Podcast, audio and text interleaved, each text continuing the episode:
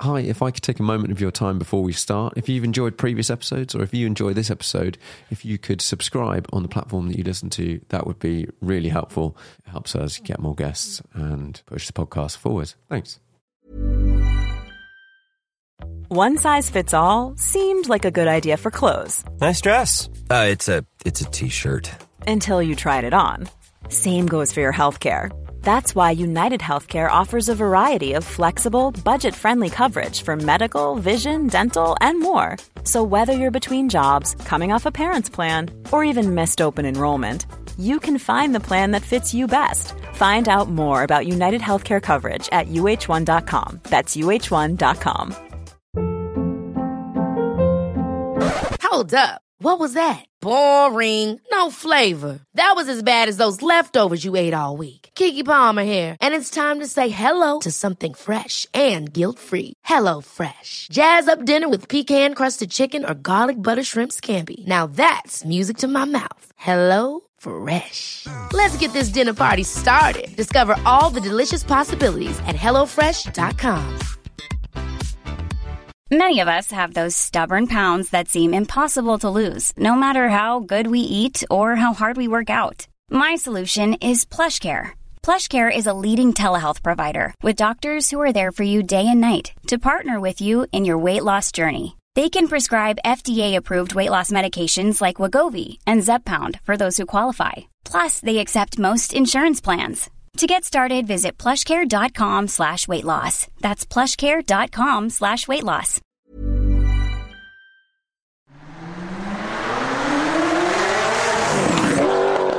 Hi, everyone. Welcome to the Car Chat podcast. And with us today, we have Magnus Walker. Hello. Hey man, top of the morning. Greetings from a slightly overcast downtown LA. I'm happy to be on the show with you and uh, hope all is well in jolly old England land. yeah, thanks. Thanks for coming on. It's uh, it's an interesting one. This one because it's it's the sort of end of the day for me and the the start of the day for you. Can you tell the audience a little bit about just sort of short summary of like who you are, and what you do? Sure, no problem. Magnus Walker, born in Sheffield, uh, July 7th, 1967. Left school at 15, was into heavy metal, rock and roll. Uh, came to America as a 19 year old, worked on a summer camp for underprivileged inner city kids in Detroit in 1986. That was a big culture shock coming from Sheffield to Detroit, but in a way, there were quite a lot of similarities. Former industrial towns that had sort of fallen, you know, past their glory a little bit. So that hmm. was how I originally came to America. And then I took a Trailways bus from Detroit to LA, arrived less than three miles from where I'm currently sat at Union Station in 1986. And to me, that was heaven. It was sex, drugs, rock and roll. And I've lived in LA since 1986. So spent 19 years of my life in sunny Sheff and the past 35 years of my life in LA. So I'm sort of more of an Angelino, but uh, obviously you never forget where you come from. Last uh, two years ago, I became a U.S. citizen, which I was very proud of. But I did keep dual citizenship, so got my UK passport and uh, been residing in LA, like I said, since '86. I'm a man with a beard. I'm into music, rock and roll, architecture, and I am a car guy. I describe it as an out of control hobby. Porsche is my passion, my drug of choice, my religion, whatever you want to call it. But ultimately, I just like things with wheels that go fast, the journey of life, and uh, sharing fellow stories with car collector people and enjoying the roads and drives around the world. So there's a pretty short bio for those that don't know. I'm Magnus Yeah. Walker. I'm a man with a beard. and I like I coffee. think I love coffee, although I've drunk too much today, so I'm I'm dialing it out this evening. You've got to stay Um, caffeinated. That's my thing. Yeah, exactly. I think I, I first came across you with the film Urban Outlaw, which I was just looking it up, and I know it's it's it's on your YouTube channel, but I feel like it came out a long time before then. Did it come out on Vimeo? Yeah, it came out on Vimeo. I mean, uh, you, Urban Outlaw was a 32 minute short documentary film that was really the vision and wisdom of a Canadian film director called Tamir Moscovici. We became fast friends, but uh, Tamir approached me back in 2011. He'd seen a few articles. Probably the, the main one I did was in Total 911, the English Porsche magazine, back in 2011. And I had a sort of a rambling thread on a place called Pelican Parts, which is a Porsche forum, and it was literally Porsche hobby out of control collection or something like that. and I, I've been running that since about 2010. And back then, 10, 12 years ago, I wasn't really too computer savvy, but Tamir approached me and basically said, "Hey, you know." I've seen what you've posted online, read a few articles, but I believe there's possibly more to your story. And Tamir is and was a commercial film director, a Porsche enthusiast, and Initially, he just wanted to create like a short YouTube three to five minute documentary film for his reel. So he shot me an email. We had a couple of phone calls late 2011 and early 2012. We, we set about filming for four days what would become a 32 minute short documentary film. And it was a passion project for Tamir. He literally flew down from Toronto on his frequent flyer miles. I'd never met him, happened to hire a very talented ramshackle crew for pennies on the dollar. And then the next four days, we just made this film, which sort of took a life of its own. You know, it's it, it's a journey of my life, and Porsche is a vehicle that takes you on the journey of my life. But Urban Outlaw really is is my story about having a, a dream as a kid, and moving to America, and the challenges that came along, and I navigate through that journey with a Porsche and share my passion through it. And interestingly, we shot the film in February of 2012 and then we released a three minute trailer in June of 2012, which went viral. I didn't really know what viral meant because at that time I wasn't on Instagram, wasn't on Facebook. You know, the iPhone had just come out and, you know, all these guys that were flipping around on the phone. I'm like, who are these guys? I still got my Motorola RAZR flip phone. But anyway, the trailer came out and, you know, I'd posted about it a little bit on the Pelican Parts thing. So we knew there was a little bit of a buzz, but the first day it came out, it got picked up by Top Gear, and we didn't know if 500 people were going to see it, 5,000 or whatever it was. So Top Gear sort of put it out there, and then over the next week or so, it just kept getting bigger and bigger because other automotive blogs obviously picked up on it, and it sort of went viral, and that was the first beginning of it. And then Tamir, being kind of savvy, he got the film into the London Raindance Film Festival and oh, so, you know, the film came out, well, it premiered at the London Raindance Film Festival late September 2012. And so we ended up flying to London from LA because, hey, you know, it's a film premiere. You might as well go to your own film premiere. And, you know, it probably wouldn't happen again. And ended up showing in um, Leicester Square, Piccadilly on a Saturday, on a rainy Saturday night. It screened about 10, 10 p.m. to a sold out crowd. And it was great because people came in from the community. I had a buddy that drove in from the Netherlands.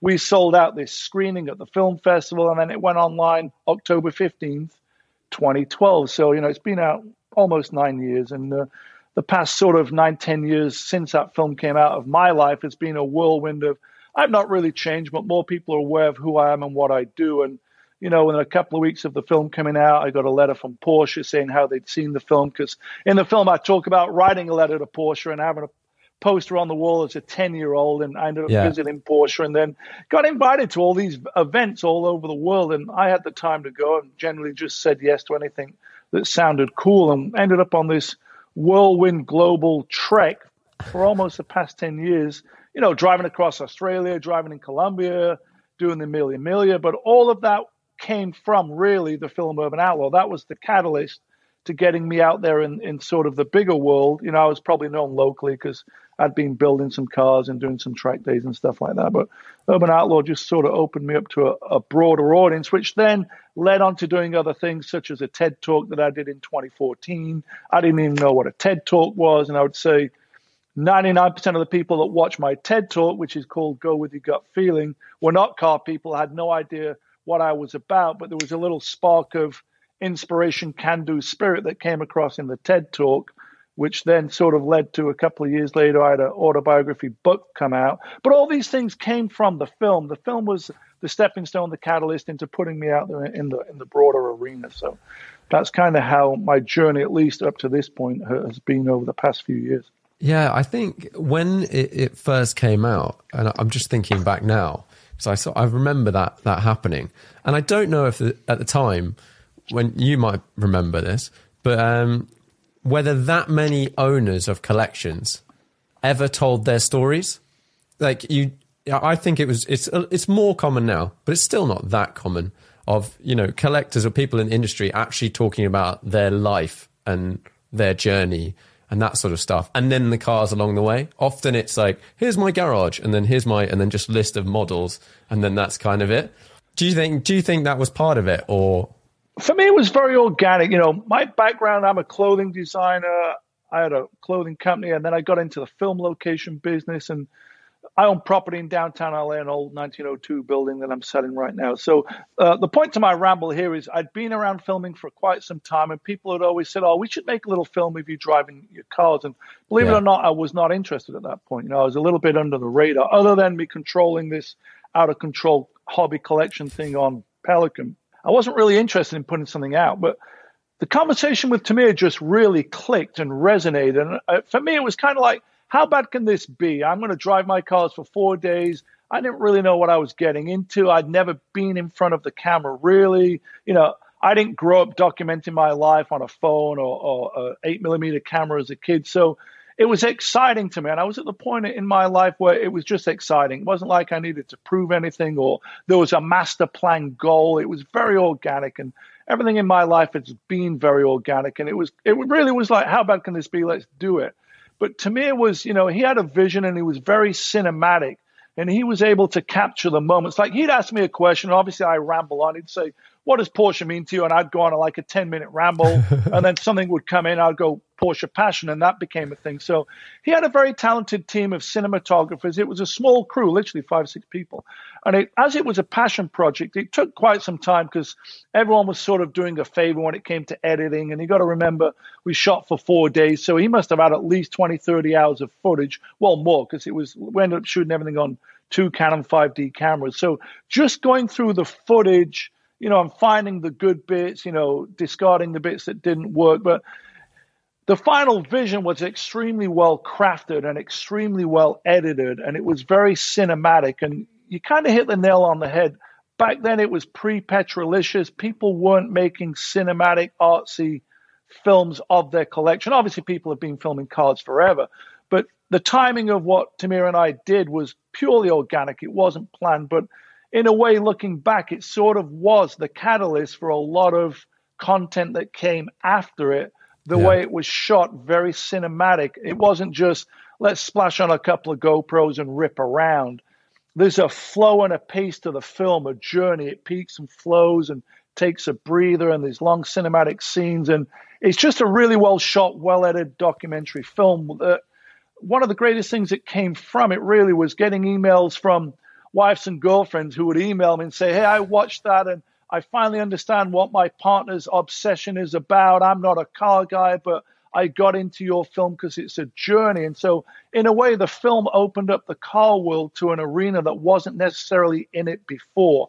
You know, people that might not have been interested or didn't really figure out what it was about because you know car guys tend to be obsessive. I mean i guess it's a human nature thing. You know people like to collect whether it's stamps guitars cars watches and you know sometimes the, the minutia of people talking about certain things can become boring to, to even myself you know like sometimes car guys and I, I I do it myself. We ramble on about certain things that maybe other people don't care about. But to me it was just able to capture the essence and the pace where he made it interesting for everyone to get into and I think it did sort of spawn a genre of filmmaking or automotive filmmaking that was possibly a little bit more cinematic rather than just going down a shopping list menu of, hey, this is, you know, A to Z, you know, because it's really more about the journey and the moments. And so to me, it captured that really well. And to this day, I thank him for that because if it wasn't for the film, I'd probably not, not be here talking to you. Yeah, totally. And getting that first message from Porsche that must have been a real moment of like, whoa. yeah, it, you know, it was kind of interesting because in the film, Tamir had asked me a question. He goes, What do you think Porsche would think of the cars you build? That was literally the question. And I'd go, Well, I hope 35 years later they'd be smiling or something like that. Because in 1977, as a 10 year old, my dad took me to the London Earls Court Motor Show. I tell this story all the time. But I came back from that car show with a poster, the brochures. I put the poster on the wall, and I wrote a letter to Porsche saying, "Hey, I want to design cars for you." And the eh, you know they wrote me a letter back saying, "Call us when you're older." And then for 35 years, I never thought about it. So he asked me that question in the film. Someone at Porsche had obviously seen the film. They wrote me a letter back, which I actually have on the wall. The second letter they wrote me, the first one was 35 years before. And they said, Hey, we saw your film. We understand your passion for the brand, and we'd like to invite you to come and visit us. You know, and I'd never gone to Porsche, you know, the factory, the museum, you know, and it just opened this sort of semi odd relationship where, you know, I'm not your typical Porsche looking person. And 12, you know, 10, 12 years ago, maybe it was a little bit more stereotypical of the typical Porsche owner was a certain category of person. Obviously, I didn't fit that category, but the timing of the film was good because within the next year, Porsche was celebrating its 50th anniversary of the 911. So everyone was talking about the 911. I suppose my story was a little bit interesting because I didn't look like the typical Porsche guy. I was an enthusiast building cars for myself. It's not a business. I'm not trying to sell you anything. I'm not an independent builder or tuner. No one, you know, I'm not working on anyone else's cars. So I think Porsche realized I had this one thing that you can't manufacture, put in a cup and sell, and that's passion. You either have it or you don't. It has nothing to do with, you know, money or, or where you came from or anything like that. I was just very passionate about Porsche. So I embarked on this kind of weird journey where they started inviting me places, you know, Goodwood Revival and Old Timer GP in Nürburgring, and started including me in various events and getting me behind the wheel of various cars. And then that opened the door to another sort of level of car collector that I hadn't met before. People that own, you know, iconic cars like 911Rs and Carrera GTs and, yeah. you know, all types of high end uh, Porsches, of which I call OPP, other people's Porsches. So, uh, yeah, none of that would have happened if it wasn't for the film. Because, you know, I bought my first Porsche when I was 25 in 1992. Urban Outlaw came out 20 years later. So I'd been around a lot of Porsches and owned quite a few, but I'd never owned a new one. So, you know, it wasn't like I was familiar with people at Porsche and, you know, ordering cars and going yeah. into dealerships. They probably didn't know who I was or what I was, but they couldn't sort of avoid the impact that that film actually had because it did have a big, big, broad reach. And still to this day, people are, are discovering it for the first time and being inspired by it. So uh, the film has a long shelf life. You know, it's going to be coming up for its 10 year anniversary pretty soon. And for me, it was just a pivotal point, uh, part of a certain aspect of my life.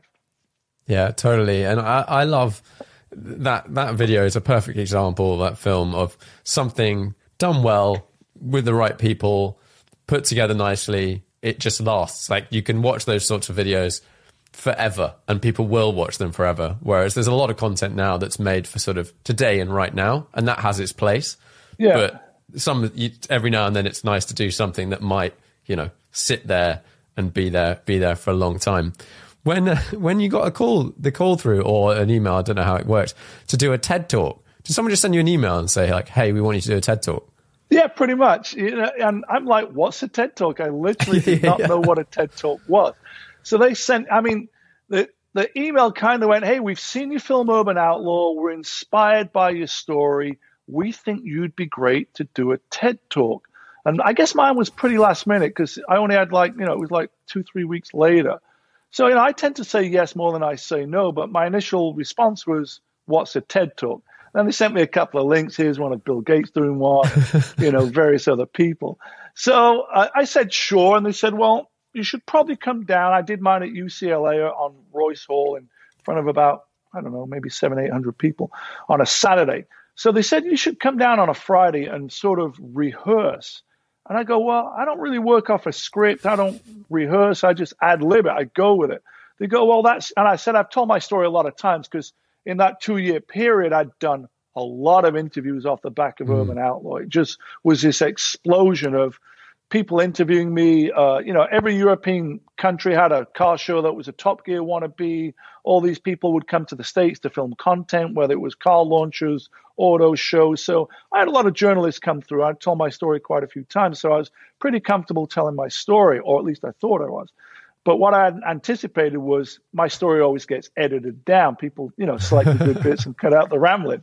So TED Talk was a bit different. They said, well, you only have 18 minutes to do it. There's, you know, 20 other people. It's scheduled. We're doing three an hour. Come down, rehearse. And they also said, you know, do a slideshow. So I grabbed a bunch of images of, you know, me in Sheffield as a 10 year old, all the yeah. way up to how I was at that period of time. And so I rambled on on stage for 45 minutes the day before at like two in the afternoon. And they said, hey, you're going to have to edit it down. You only have 18 minutes. We suggest you go home and write down your life story. So I drove back, got downtown around five ish on a Friday. And remember, I'm doing the TED Talk you know, 12 hours later the next day.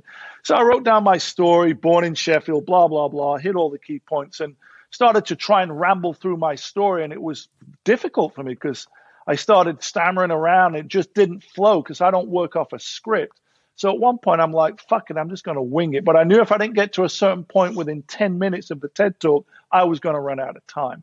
And in reality, I ended up going 19 minutes. So let me go one minute over. And I was pretty nervous because, you know, I left school at 15 with two O levels. I didn't go down that career path of going to university. I described myself as street smart, not buck smart. So it wasn't like I'd done live presentations in front of live audiences. So for me, it was an unfamiliar environment walking out on stage at UCLA, which is a pretty big deal, in front of a live audience. There's no retake, there's no stop, let me say that again. I'm going to reword it a different way. And I was a little nervous for the first 30 seconds you know, you can tell in my voice I'm a little nervous. And I crack one little joke. Everyone sort of laughed. And then I settled into my rhythm and continued with my story. And that was it. You know, I mean, I sat through probably eight TED Talks before because I think I was the last one in the morning. And yeah.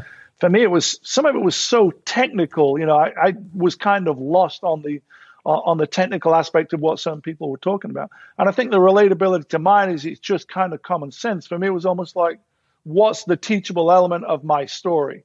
And at the time, I didn't really realize it. But once I started getting a lot of emails from people that have seen the TED Talk saying they were just inspired to do what it was they loved. And uh, there was a common thread where a lot of people were on this path, this journey, going down a familiar course that maybe the parents had done where you have to go to school to be a doctor or a lawyer. And, you know, two years into the study, they realized, hey, I hate this what I really want to do is be a surfer or build surfboards or distill bourbon in my backyard shed or whatever it was. So a lot of the more inspirational emails were from people that said, Hey, your talk inspired me to quit my job, change my path, go down, follow my passion, follow my gut. That was the name of my TED talk.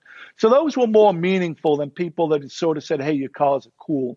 You know, it yeah. sort of meant in a weird way my story had actually touched someone, this little spark of inspiration you know, if I can do it where I came from with really no education, but the the sort of will to succeed, and ultimately the key is I was able to find things that I was passionate about: clothing design, fashion, led into music, architecture, and the cars along the way were just part of that story. But I'd found something relatively early that I was passionate about, and I remember as a kid back in Sheffield you know, go to a career advisor and, you know, where do you want to be in five years, 10 years? I'm like, I have no idea, and I still don't really know. It wasn't like I had the, you know, I wrote down the goals or where I wanted to be at certain points of my life.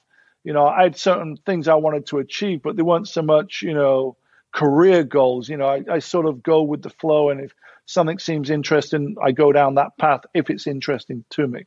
So having that relatability through the TED Talk and it's been viewed over 8 million times more than Urban Outlaw. And then the, wow. the TED yeah. Talk audience invited me back to host a TED Talk in 2017 where I was introducing people who were doing the TED Talk. But I've had more people come up to me in strange airports around the world that, didn't you do a TED Talk? It still happens to this day. So, you know, it kind of went a long way. And at the time, you know, it was something that I really knew nothing about. But I just kind of winged it. So that's yeah. that's the story behind the TED Talk. Yeah, it's so cool those sorts of interactions with people. Like you say, rather than someone just being like, "Oh, that's a cool car" or whatever, which you're like, "Yeah, great, cool, thanks." It's like, oh, you've got some connection on a, a much deeper level of, "Oh, you've helped me," or "That was interesting," or "You've inspired me to do this." I find those sorts of interactions they're so much better, so much like they're worth so much more than the other ones, aren't they? Really. Yeah, I mean, a little goes a long way. As a kid growing up in Sheffield, I was a, a cross country runner. I enjoyed running. And I started at an early age, maybe almost too early, eight, nine years old. And I was competing locally and then, you know, um, ended up being English schoolboy champion for, for one year, like 78, 70, no, actually 1980. But to this day, I have a certificate that one of my heroes growing up as a kid was Sebastian Coe, who ironically ran for the same athletic club a few years earlier than myself called the Hallamshire Harriers. And as you know, Seb Coe, you know, 84 Olympic champion, world record holder. But I had this certificate that he signed in 1978, and I didn't win the race. I fin- finished third place. And it just said, well done, Sebastian Coe. yeah. And I'd like posted Sebastian Coe on my wall. So to actually have met him at an early age, and he just did one inspirational thing, well done. And I still remember it to this day. And it just goes to show a little can go a long, long way. So for me, I, I always try to make time to give back and share stories and how my journey came about because I still remember Seb Coe 43 years ago signing a certificate and yeah. all he said was well done.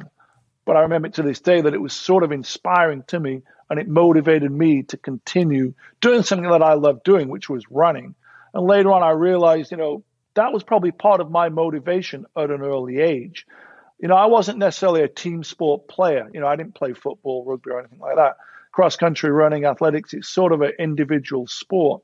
And in a way, I'm still that individual today where I don't really have a pack of people around me or a posse or a team. You know, it's me and my cell phone and deciding mm. does it feel right or not. So I'd always sort of been that lone wolf, you know, the loneliness of the long distance runner type of thing. And that's sort of been part of my journey. And that was the great thing about coming to America you know, I didn't have to cut my hair and get a real job and, you know, go down this sort of predetermined path. So coming to America and especially LA just represented freedom, having come from Sheffield, which was great, don't get me wrong, but LA in 86, it was land of opportunity, sex, drugs, rock and roll, the rest of it. It was everything I'd seen as a kid growing up watching yeah. on TV from Rockford Files to whatever show it was. And you know, grew up listening to LA music, LA bands. I was into Guns N' Roses and Motley Crue. And it was just that scene was here. It was alive. It was exciting. It was energized. So, you know, it was just a great place for me to be as a teenager and early 20s, sort of stumbling through life on this journey and making it up as you go along, but not really having anyone tell me. Because, you know, I'd been on the dole in England, living with my mum and dad, never really had a proper job there never had my own apartment, didn't even own a car, didn't have a driver's license. So, you know, LA was like, hey, you can do whatever you want to do here. So uh, that was one of the greatest things for me, really. Yeah, it's cool. And then along the way, as you said, there's been a, a collection that's has been seems to be growing over time of Porsches, and I imagine have you got other non you know other stuff as well now?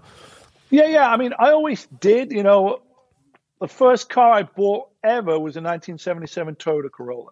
I paid $200 for that. I bought that in 1988 here in LA and took my drive. I drove it around illegally without a license for probably yeah. six months, which was not a big deal. And then took my license in, in 1988, 89 here in LA. So that was first car. Second car was a Saab 900 SPG Turbo. Third car was the first Porsche. It was a 1974 slant nose conversion that I bought at the Pomona swap meet for 7,500 bucks.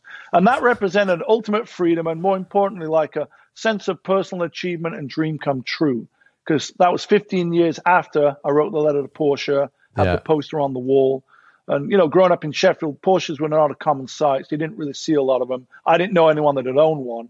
I'd never been in one really. So that was the beginning of, you know, my Porsche collection almost 30 years ago, which is sort of evolved in stages and priorities have shifted. But um, you got to start with one, and now it's evolved to a few more. And the goal is one of everything Porsche's ever made in a sports car. So front engine, mid engine, rear engine, air and water cooled. You know, a lot of people when they think Porsche, they just think 911. Of course, yeah. it is the icon.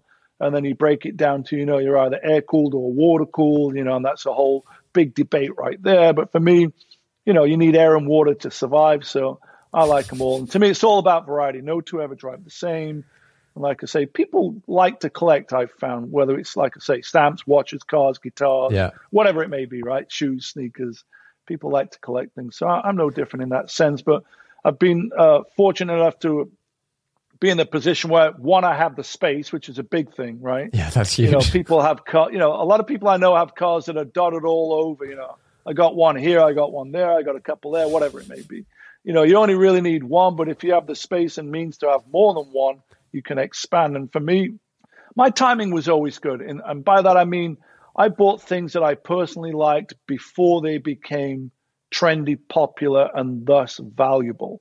So, you know, I bought things that, you know, are now worth 10 times more than what I bought them. And that was how I was able to mm. acquire quite a lot of cars because I actually wasn't spending a lot of money on them. I always did say up until a certain point, it's changed now, but Porsches were affordable. You know, unlike Ferraris and Lamborghinis, you know, Porsches got driven, they had high miles on them, and for the most part, they were affordable. And certain ones are still affordable. You know, you can get behind the wheel of a Porsche, you know, in the sense of a Boxster, which is celebrating its 25th anniversary this year, for about five grand here in LA. You know, and that represents the best bang for the buck into Porsche ownership if you're not hung up on it having to be a 911.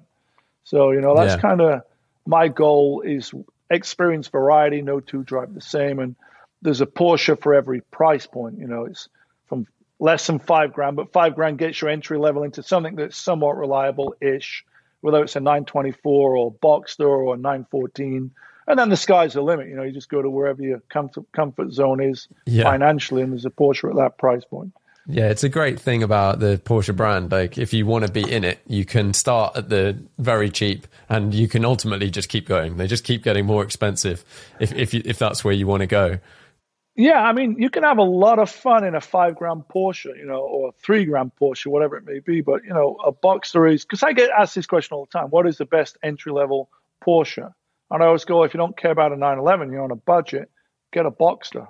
Mm. You know, it's performance orientated, it's reliable, the fun to drive, and you know, like I say, Porsche for every price point. But I'm not purely Porsche. In the past, I'd owned uh, European sports cars. You know, I don't have a Porsche tattoo, but I have a Super Bee tattoo there. But one time I owned two 69 Super Bees. I had a 65 Mustang GT 350R Shelby replica, a 67 E-Type Jag, a 73 Lotus Europa. I even had a 79 Ferrari 308 GTB. And over time, I sort of let those go because, you know, I, I realized each one of those was good at one thing, but the Porsche sort of excelled at pretty much everything. You know, it's like the Lotus was super nimble, but it was cramped. The Super Bee yeah. was great in a straight line, but didn't go around corners, didn't stop good. So little by little, probably 20 years ago, I got rid of everything that was non-Porsche. But ironically, over the past two years, I've kind of dipped my toe back into non-Porsches. You know, I currently have two E-Type Jags and uh, I bought the underdogged, unloved two plus two automatics. So the okay, first Jag yeah. I had was a 67 Series 1. And then recently I got into a, a 69 Series 2, 2 plus 2 automatic, straight six. And then I found this really awesome Series 3 V12 Auto 2 plus 2. But it's got this really great patinaed leather looking blue paint. And the goal with these two cars is to convert them to five speed manual keep okay, all the yeah. patina, but redo all the suspension underpinnings and sort of make a, a sort of rat rod, hot rod E type jag. So back in the British car game, I have a 75 AMC Hornet. That's a piece of Americana, and uh, you know a few other things sometimes come through. Yeah, I yeah. recently had bought a 79 Lotus Esprit S2 because I've always loved Lotus. You know, there's something very, very compelling and uh, interesting about them. So yeah, they've got I'm a cool, cool ethos, don't they? How has your um, your sort of personal preference for a car changed over time? Because I, I, know you've got a, a, large variety and you get to drive lots of different stuff now. You, has what you liked in a car 20 years ago changed drastically to what you like in a car now? Because I, I know, okay, I'm younger, but mine has changed in the last five years, for example. Yeah, I mean, it has. You know, I'm 53 now, so comfort is a bit more important to what it was 20 years ago. Mm. Uh, you know, I think I can sum this story up pretty good. I recently bought a 991 Turbo S 2014, and I wasn't actually looking for one. I'd never really wanted a 991 because they're like an, in a way, they're like an appliance. It's a very fast grocery getter, and I, I generally build stuff for myself that's pretty raw. You know, raw cars are loud, they're noisy, they're uncomfortable. They, they, they, they, do all these things that are really fun, but you don't yeah. necessarily want to spend 12 hours a day in them. And yeah. the 991 Turbo S wasn't something I was looking for. I was, I was, actually looking for, like the newest car up to that point I had was a 996. And I had a few of them. I got an Aero Kit mm. 1, I got a GT2, I got a GT3. So I was trying to go in chronological order. I thought 997 Turbo, yeah, I kind of want one never thought about 991. That was always going to be OPP, other people's Porsches. So I have a car broker friend, Paul at Auto Kennel, who always gets great stuff. And I tell him, hey, thinking about a 997 Turbo, keep your eyes peeled. He goes, you know what? I've got something you're going to love. It's got a, it's coming in. It's a 991 Turbo S. I go, oh, I'm not really interested in 991. He goes, you're going to love it though. I go, how do you mean? He go, it's got 162,000 miles on it. Ooh. One owner, LA car, bought brand new at Riverside Porsche in LA in 2014. The guy paid $193,000 for it. And he commuted from Newport Beach to LA every day on the freeway. So he clocked up a lot of miles in seven years. At 120,000 miles two years ago, he replaced the transmission, which cost him over 20 grand. And the car had 55 pages of receipts. So what it did was it brought the cost down like 30 cents on the dollar. Because most people that have a 991 Turbo S, they don't really put a ton of miles on it. You know, like mm. I started looking, the average one was six figures, and the average was 25 to 40,000 miles yeah. max. So this one I acquired was literally pennies on the dollar. I'm the second owner of it. And when I first got it, I was like, I don't really like it. It was like there was no drama attached to it. You could floor it and it's four wheel drive and it would just squat down, the rear would push, the front wheels would pull. There'd be no, none of this would yeah. be happening when you put your foot down. And you'd look down and you were doing triple digits. I thought, well, it's fast, but it doesn't feel fast. You're so disconnected from everything that I'd done before that was raw and loud. And, you know, you'd get a little swirly yeah. when you put the power down. The turbo was like, I wasn't in love with it. I didn't get out of it and look over my shoulder at it. And I thought, I don't really know why I did it. And then about two weeks after, Hannah and I took a trip to Moab, Utah to this thing called Easter Jeep Safari. It's an off road event. And we drove the Turbo S.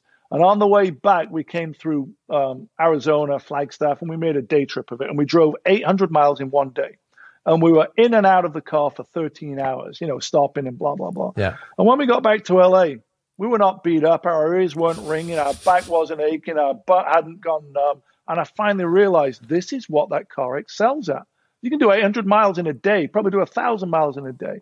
If I was doing that in this 964 next to me or 277, it would have been uncomfortable. So the long answer to your question is it's horses for courses. If I want to take a spirited blast up my favorite road, Angeles Crest Highway, that's 18 miles from here, I'll take anything. You know, it doesn't matter whether it's air cooled or what. You know, it's fun, it's exhilarating, it covers all the sensors. It's everything that we love about an air cooled car that's raw. It's faster than it seems. It's, you know, really exciting. Adrenaline runs. It's an adventure. The Turbo S is not that. But if you want to do a thousand miles or a 500 mile road trip in it, that's where that car excels. Very fast paced GT cruiser. And it's got all the creature comforts that I never cared about. People would say, Does your car have air conditioning? I'd go, Yeah, the windows wind down. Does it have a radar? I go, No, it's got a loud engine behind me. You know, stuff like that. So the Turbo S is the car that you'd want to drive across country in. And ironically, I just drove the new 992 GT3. And of course, I keep comparing it to like you know the Turbo S or even the new 992 Turbo S. And the GT3 is not a car I would want to drive a thousand miles in a day. Yeah. But a two-hour blast up your favorite road, it ticks all those boxes. But you know, like the 992 Turbo S got 200 horsepower more than the GT3, and it's a Swiss Army knife of it does everything, as opposed to something that is so niche focused that it's almost impractical. So yeah. I don't know if that answers your question. It's a long ramble yeah, on, on how my priorities have shifted. I mean, the, uh, on Sunday I was driving 277, my favorite car in the LA River. Tomorrow I'm going to drive a Ferrari SF90 press car. Uh, so there's always sort of interesting things coming through. So I don't think my priorities they've evolved. I think I think they've yeah. evolved. You know, to me, I still like saying, "Hey, we can't go back in time. We can't time travel. But if I want to go back to 1965, 66, I've got that Porsche that I can get in. Yeah. And it's antiquated, the big steering wheel that's wood rim that feels like this. It smells of oil and gasoline and everything's sort of antiquated about it. And I like that. So to me, it's, it's the variety and it boils down to two things. You know, people always ask me about electric cars and autonomous self driving cars and what do I think about those? And I go, you know, those are great for commuting. You know, if you live in downtown LA where I do, and let's say you want to commute or you had to commute to Santa Monica, it's 18 miles away. That can be an hour, hour and a half drive. Yeah. That's really no fun in a hot rod early 911. You might as well have an autonomous driving car because that's commuting, right? And yeah. I, you know, I'm fortunate enough where I walk to work. So for me, 90% of my driving is pure pleasure. I'm not the guy putting 162,000 miles on a car in six years, driving backwards and forwards to work, but I'm putting the spirited blast up the crest on the car. So for me, I break it down to driving's a pleasurable thing for me for the most part, as opposed to a frustrating, starting, stuck in traffic commuting thing. So, you know, you sort of have, okay, an electric plug-in hybrid or whatever it may be that's quiet and might even drive you to work. Yeah, it's not engaging, but yet stuck in traffic is not engaging.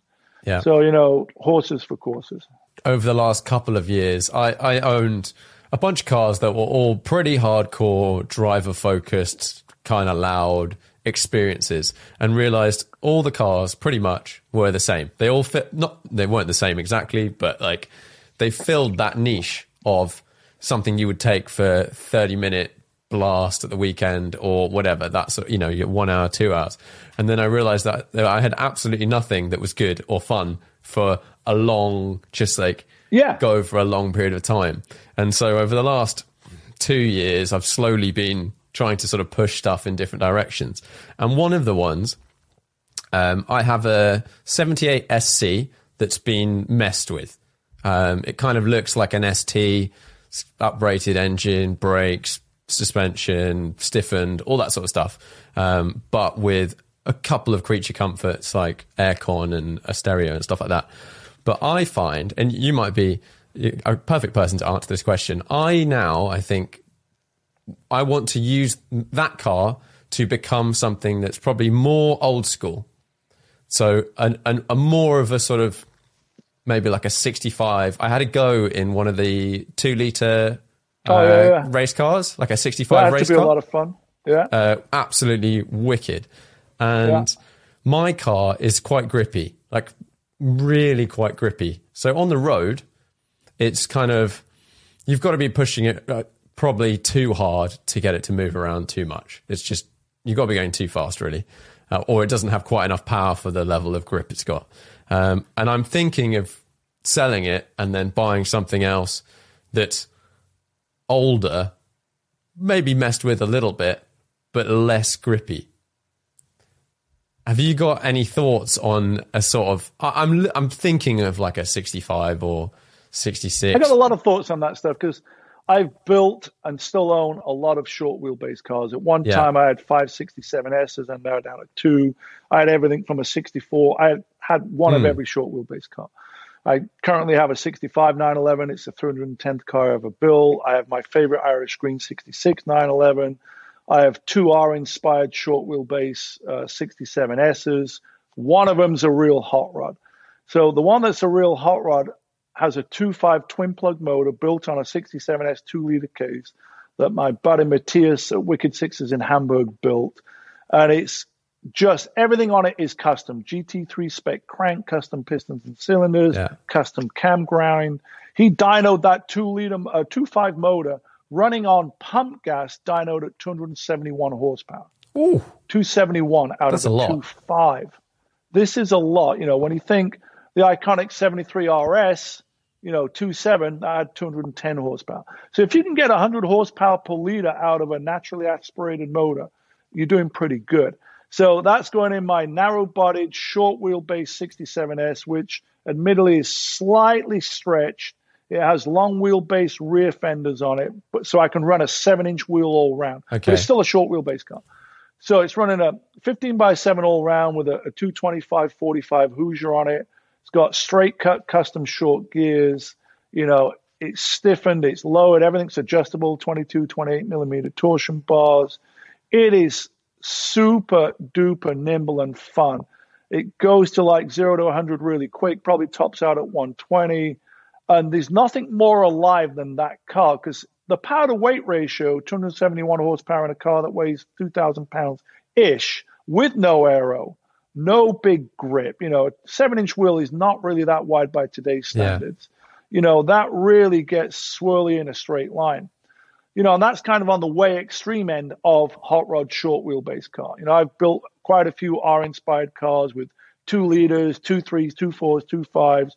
And there's nothing more fun than those cars. I mean, in stock form on how they came with a four and a half inch wheel or a five and a half inch wheel with a 165 70 profile tire those things don't really handle great. But you lower them, stiffen them up. You know, I've got this 22, 28 millimeter torsion bar set up, Bilstein sports suspension, everything fully adjustable, elephant racing, sway bars, you know, control uh, setup and stuff, semi solid motor mounts, transmission mounts. And then the key for me is a really aggressive compound, like an R compound tire, and then like a aggressive street pad brake compound. So, you know, stopping uh, distance is really short. yeah. Obviously, cornering speed is up there, but those cars are super duper nimble and a lot of fun. I, you know, I've seen those two liter cars that Tuthill and those guys set up. You know, Yeah. and, you know they're just like completely sideways through a Rouge going up the hill, flat foot, soaring away at the wheel. You know, those cars are, are a blast to drive. You know, and they are pretty nimble. Well, they're very nimble. You know, on a, and on a certain road, you can keep up with a lot of high horsepower cars that really you shouldn't be keeping up with. Because I always say the road determines the top speed, right? So let's Yeah. say you're on a road and those turns are, I don't know, call it a 70 or 100 mile an hour road. The GT3 is not really going much faster than you're going. You know, you're probably eight, nine tenths foot planted to the floor. The GT3 is probably 60, 70%. But cornering speed is, you know, he's not really going that much faster than you. Maybe he's 10 miles an hour faster and then he pulls you in the straights. But, you know, it becomes this sort of fun cat and mouse. And I'm a big fan of short wheelbase cars. You know, I've always loved them.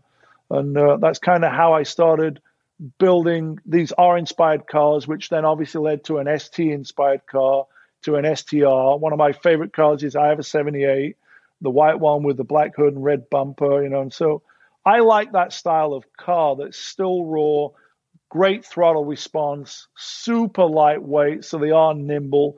They accelerate quick, you know, they rev high. You know, you build these short stroke 2.5 style motors, you know, they rev over 8,000 RPM. So they feel like, hey, this is the evolution backwards of the GT3, right? Yeah. This is all that DNA that went from the 67S to the 67R to the the TR, which became the ST, which became the RSR, and then everything sort of went from there. So um, I've built a lot of those cars, and I like a lot of those cars.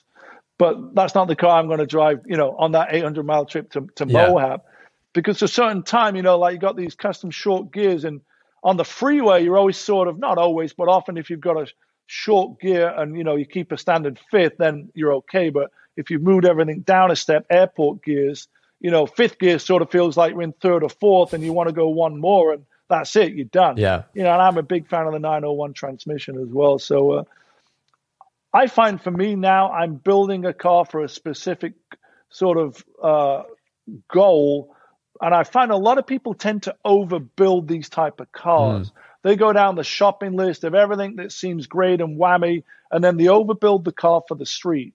Or, you know, they've got the wrong cam profiling where there's no bottom end and it's all Yeah. top end, right? Makes all the power above 4,500 RPM, which is extremely hard to live above 4,500 RPM on a regular street in regular driving conditions. It's different on an open track, you know, where the surface is smooth. So, you know, I see a lot of people that possibly overbuild the cars, enjoy the journey, and then when they're done, the car's actually not much quicker than it was before because he's sort of made it too much of a track car. There's a, there's a happy medium between the streetable track car, right, and then the all-out Yeah. track car that's just no fun on the street. You know, one where you know you've got a cam profile set where where you go from throttle transition, you know, idle. You're in bumper to bumper traffic and it's nothing, nothing, nothing. Then all of a sudden it zings. You know, that's kind of what I'm talking about. You need something that's easy to modulate if you're going to drive it on the street in traffic. Yeah, and you don't want So to be going round a corner in like second or something. You don't want to drop down to first on that 901 gearbox if you can help it. It's like that's not a great great one. And then just dropping out of the power, and you're like, well, okay, Yeah. now I've got to wait, and I'm halfway down the straight before it comes back in again. Yeah, and then it just wallops. I mean, that's kind of the fun challenge and problem and restriction with early three liter turbos. Another thing that I'm fond of, three liter uh, early 75 through 77 turbos. You know, that was the holy grail poster car as a kid, right? But you drive them in real world situations, you know, it's not a super revvy car. You know, the gears are very tall, like first gear is like 45 miles an hour. Second gear, second is 90 miles an hour. Turbo lag is not great. So those early three liter turbos, and by today's modern standards, they don't make a lot of power. They're not necessarily nimble. You know, they're not necessarily like stoplight to stoplight fast. They're not necessarily great in the canyons, but they're great on sort of, you know, longer stretches of road where you can really open up and have a lot of room in front of you for when that turbo boost kicks on. Because a lot of times, like in those cars, like let's say I'm in my 78 SC, right? You come up to a left or right hand turn doing 20 miles an hour ish in second gear. You're staying in second gear. Maybe clutch in, blip the throttle, yeah. go around the corner. In the turbo, you got to go, oh, I got to go down to first gear here.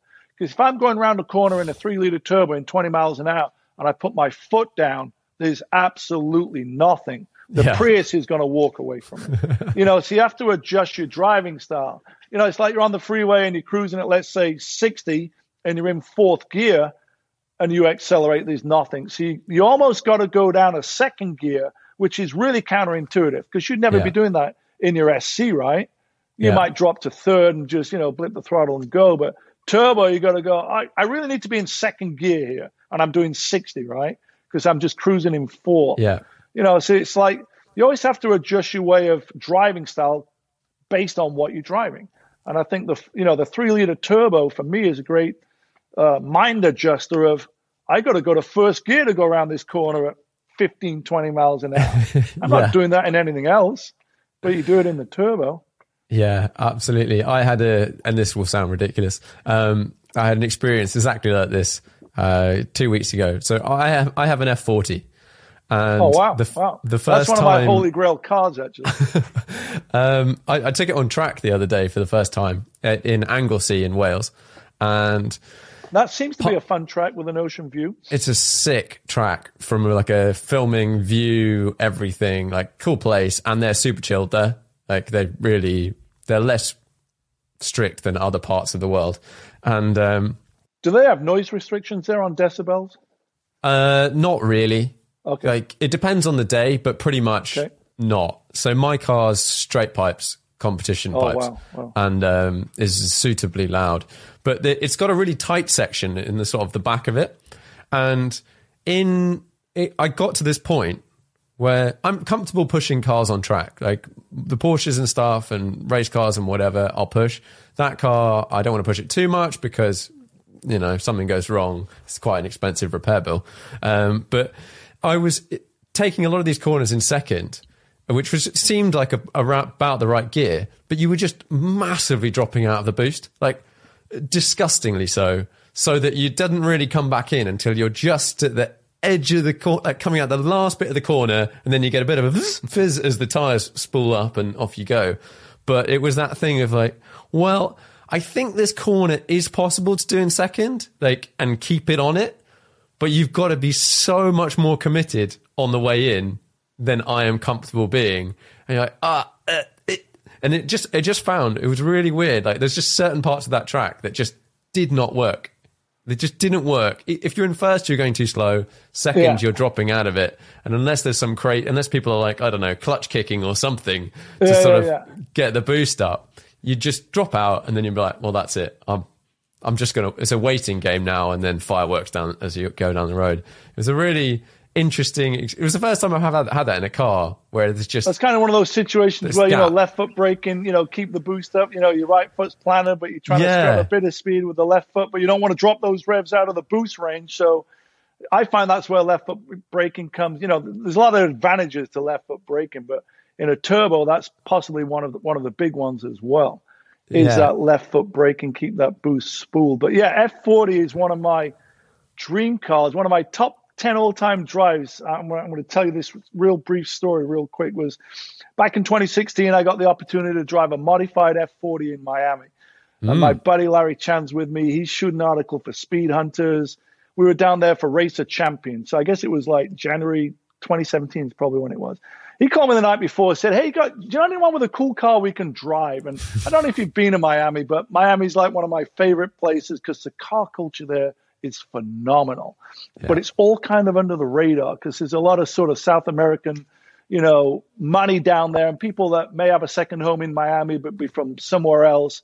But they've got exotic car collections there, but they're not necessarily on Instagram, so you might not know about them. Anyway, I make a call to one of my buddies who sort of knows everyone down there, and before you know it, I've got the keys to an F40, and we're doing this shoot for Speedhunters over Key Biscayne, this bridge that sort of drops into Key Biscayne from Miami.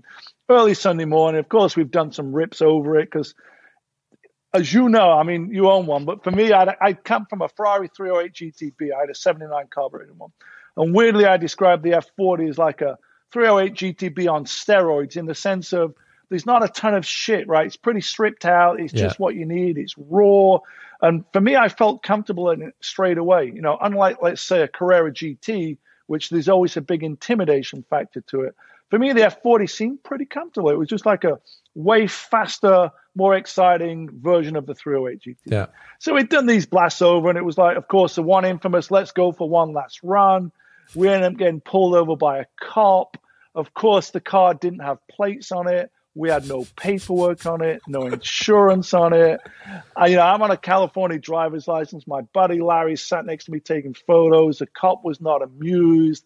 He had us on the side of the road for a solid 30 minutes. We finally managed to get a hold of the owner who was like half a mile down the road. He came over and smoothed the whole thing out, talked to the cop. The guy was like a car dealer. So it was, you know, he had no paperwork uh, in the car, but he sort of had, you know, proof to ownership on him. Yeah. Anyway, long story short, we ended up getting out of a speeding ticket. The car was never impounded, and that's my F40 story. So, how long have you had the F40? About five years. How did you stumble into that? Was that like, I, I guess, a bucket list car, right? It was it was a bucket list car, um, and my car is, is a bit different. It is um, you might have seen actually there was a white Liberty Walk F40 about well more than five years ago, um, running around. It was in Japan, had an LM body kit on it, um, had some different suspension, had a big subwoofer in it. Um, basically, I bought that car um, Okay. for a reasonably good price and um, resprayed it. Took it back to a company called Zanasi in Italy. Um, put it back to sort of original, um, but painted it blue. So it's it's the blue awesome. one, or it, right. and it's got the plate F40 blue. Um, and I've had a wicked bunch of years driving it. Um, and I think at the moment I'm sort of coming to the end of my time with it. I've enjoyed it. I've driven it on track, and I'm just ready to move on to other things. Or I think the the value side of it has got to a point where I'm not that comfortable. I want I like to use my cars, and Yeah. that stops me using that car. So I'm like, okay, I need to move into other things that I'm happy ragging around. Um, but Priorities yeah, have shifted a little bit. But you still got yeah, exactly. And, and just over time, what you're looking for in a driving experience, or you realize you think you might use something, you buy something because you're like, oh, this is, I'm going to have the best time driving this. And you realize if there's two cars in the garage, I always take my 997 GT3 RS or something like that. Like it just, it doesn't get used that much, even though it's still the poster car, epic, yeah, yeah. amazing experience. I have that car. I have a, a right-hand drive 75 930 turbo. So that's the first year of the turbo. I have a left-hand drive one as well, which is pretty unusual because they're pretty rare cars. Porsche only made 284 of them. Only 32 were right-hand drive. I bought this car in Australia, shipped it to LA 2014-ish. I just never felt comfortable in it. Probably because it's a right-hand drive car in LA. It's hmm. the only right-hand drive car I've ever owned. You know, I never owned a car in England. So first right-hand drive car happens to be a uber rare Porsche. Half the time I'm walking to the wrong door to get into it because I'm always used to going on the left. and everything about it is counterintuitive. You know, it's not that you're not shifting with the right hand, you're shifting with the left. It's the seatbelt comes the other way over, the ignition's on the other side. I'm not looking over this shoulder for the rear view mirror. I have to look over that one. So nothing in it is second nature. You know, it's this muscle memory Yeah. stuff. If I'm so used to rear view mirrors this way, shift this way, seatbelt that way, key here, everything's reversed on it.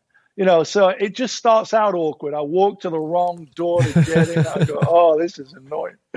You know, but it's like a pretty rare car. But I, I've got like four others that are more comfortable of the same era.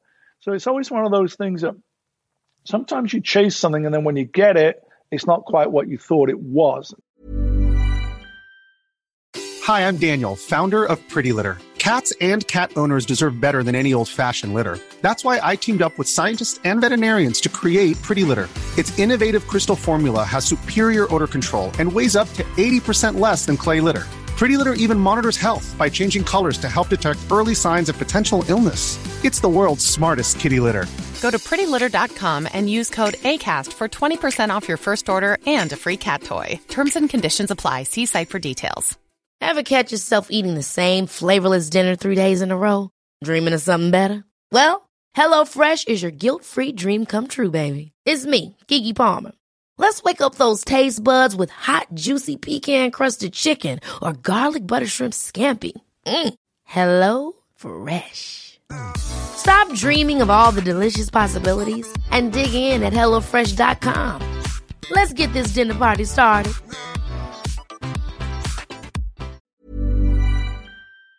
Not that the F40 was that, because I could, I think, live with an F40. I mean, where do you go from That's an F40? I mean, is it a Ferrari lateral move? I mean, what are your Um, sort of bucket list cars? Th- There's there's another buck. Well, no, I think generally, and this sort of fits into my wider look at all of the cars, is the more I race or drive on track, the more I realise that I probably have I, ha- I have more fun. It's a different thing. Me driving on the road now is like road trips and experience with friends, going to visit people, uh, like all that sort of stuff. It's not driving 10 tenths. I don't drive 10 tenths on the road, but I can drive 10 tenths on a track.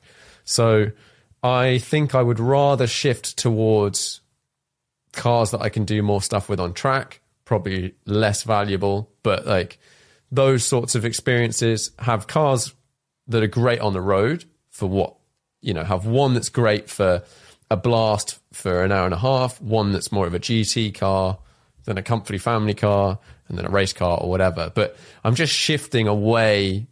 It- It's it's it's generally the value of that. I think I'm just going down my path. There's other things that are interesting. I I really fancy a Ruf at some point. I don't know when or where or if. Um, I love Must the be a idea yellow of a, bird thing. yeah, what an unbelievable thing. Um, I, I love the idea of a Carrera GT, but I don't know whether I would ever do that because similar, getting into the similar sort of values again. I just want to try. Carrera GT seems like five, six years ago, they were the supercar bargain. Yeah. When their prices were, you know, maybe it's a little long than five, six years ago when you could sort of pick them up here in the States, you know, 300 grand, which is still a lot of money. But, you know, Yeah. now they're like a million dollar car. But I remember them being a $300,000 car. And at one point, I was like, wow, I got these three liter turbos that are worth, you know, quite a lot of money, 10 times Yeah. what I paid for them.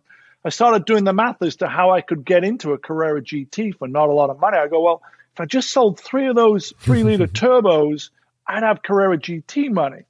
And I go, I wouldn't be in it for Carrera GT money. I'd be in it for these three turbos that I bought Yeah. when they were worth nothing, right? So that's kind of how my mind thinks. Yeah, yeah, yeah. I'm not buying high end cars, but you can sort of somehow get your way into them on a certain level. And Carrera GT for me was, you know, I'd driven one. It was one of these experiences where someone said, Do you want to drive a Carrera GT? A friend of mine. It was at a car event. Sure, of course you're going to say that. Before you know it, there's like 20 people stood around watching, and it was kind of parked sort of awkwardly where I had to reverse out of a spot. And I'm like, Oh, don't stall it, don't stall it. Yeah, right? yeah, yeah. And I, because all you ever hear is people storing Car- Carrera GTs, and it's not a good look. And so I just remembered all the articles I'd read about it of, you know, just let the clutch out, don't Yeah. touch the throttle, you'll be fine. So once I'd backed out of this slightly awkward place without stalling it, after that, it was just one of the most intoxicating drives ever. But you run out of open road, really. You know, if you want to sort of experience everything that that does, you don't really get out of second gear, right? You know, you, obviously you can go through the gears, but yeah, you know, you can only do a certain speed on an open road, and most roads, you know, are not open in the sense Yeah. of there's traffic everywhere. So it's back to the road determines the speed for me. And you know, recently, uh, my girlfriend and I got ourselves into a 1975 Rolls Royce Silver Shadow. Via, uh, I bought, you know, I'm dating this girl, Hannah Elliott. She, she's a writer, journalist, writes for Bloomberg Business Week. So I, we've been dating for almost four years now. So she's been my gateway into all this exotic stuff that I Yeah. didn't experience before, you know, test drives, press drives in everything, right? Lambos and just Yeah. high end exotic stuff. So, you know, other than her being like super compatible and fun and sexy, it's been great to experience our passion together in other people's cars. But for her birthday, I bought her an SL, like an 88 560 SL, and it turned out to have a few more gremlins than we'd anticipated. And you know, it, it, there wasn't it wasn't quite high enough for us. We're both pretty tall, and of course, we always have the roof on, and it just wasn't working out. So, the independent specialist that I'd bought this car from, I called him up and said, "Hey, you know, this thing's not quite working out. It's a bit of a lemon. Can we trade it in for a similar SL, similar year, similar price point?" The guy goes, "Sure, no problem. Bring it back." So we bring it back down, and Hannah's looking at all these other SLs in bronze and gold and brown and all these cool color combos. I look in the corner, I see this olive green long wheelbase 1975 Rolls Royce Silver Shadow. I'm no longer interested in cars for her. I'm looking at the Silver Shadow. I go, how much is that? And it was pretty close to the price yeah. point of these SLs. And here in the States, in LA, it's like SL Capital. You know, they're all over. I dropped my ear, yeah. but they're they're all over, and you can pick them up in the you know you can pick them up from five to twenty grand, gets you sort of a decent one. And the Rolls Royce was in the same price point, so we ended up trading the nice. SL and two thousand bucks into a seventy five Rolls Royce long wheelbase Silver Shadow, which is now our daily driver. And the interesting point to my ramble is we'd tell people what we were doing, they'd go, do not do that. There's nothing more expensive than a cheap Rolls Royce. And of course, we paid him no attention. We are like, ah, fuck that. We're going to do it. How bad can it be? Yeah. And I got to tell you the story. We took it for a test drive, and the dealership was in uh, South Central LA, sort of not the best place. And we ended up getting on the 110 freeway south, and we're quite a way south. And we pull into a gas station to swap over so Hannah can drive it. And the car literally died in the gas station.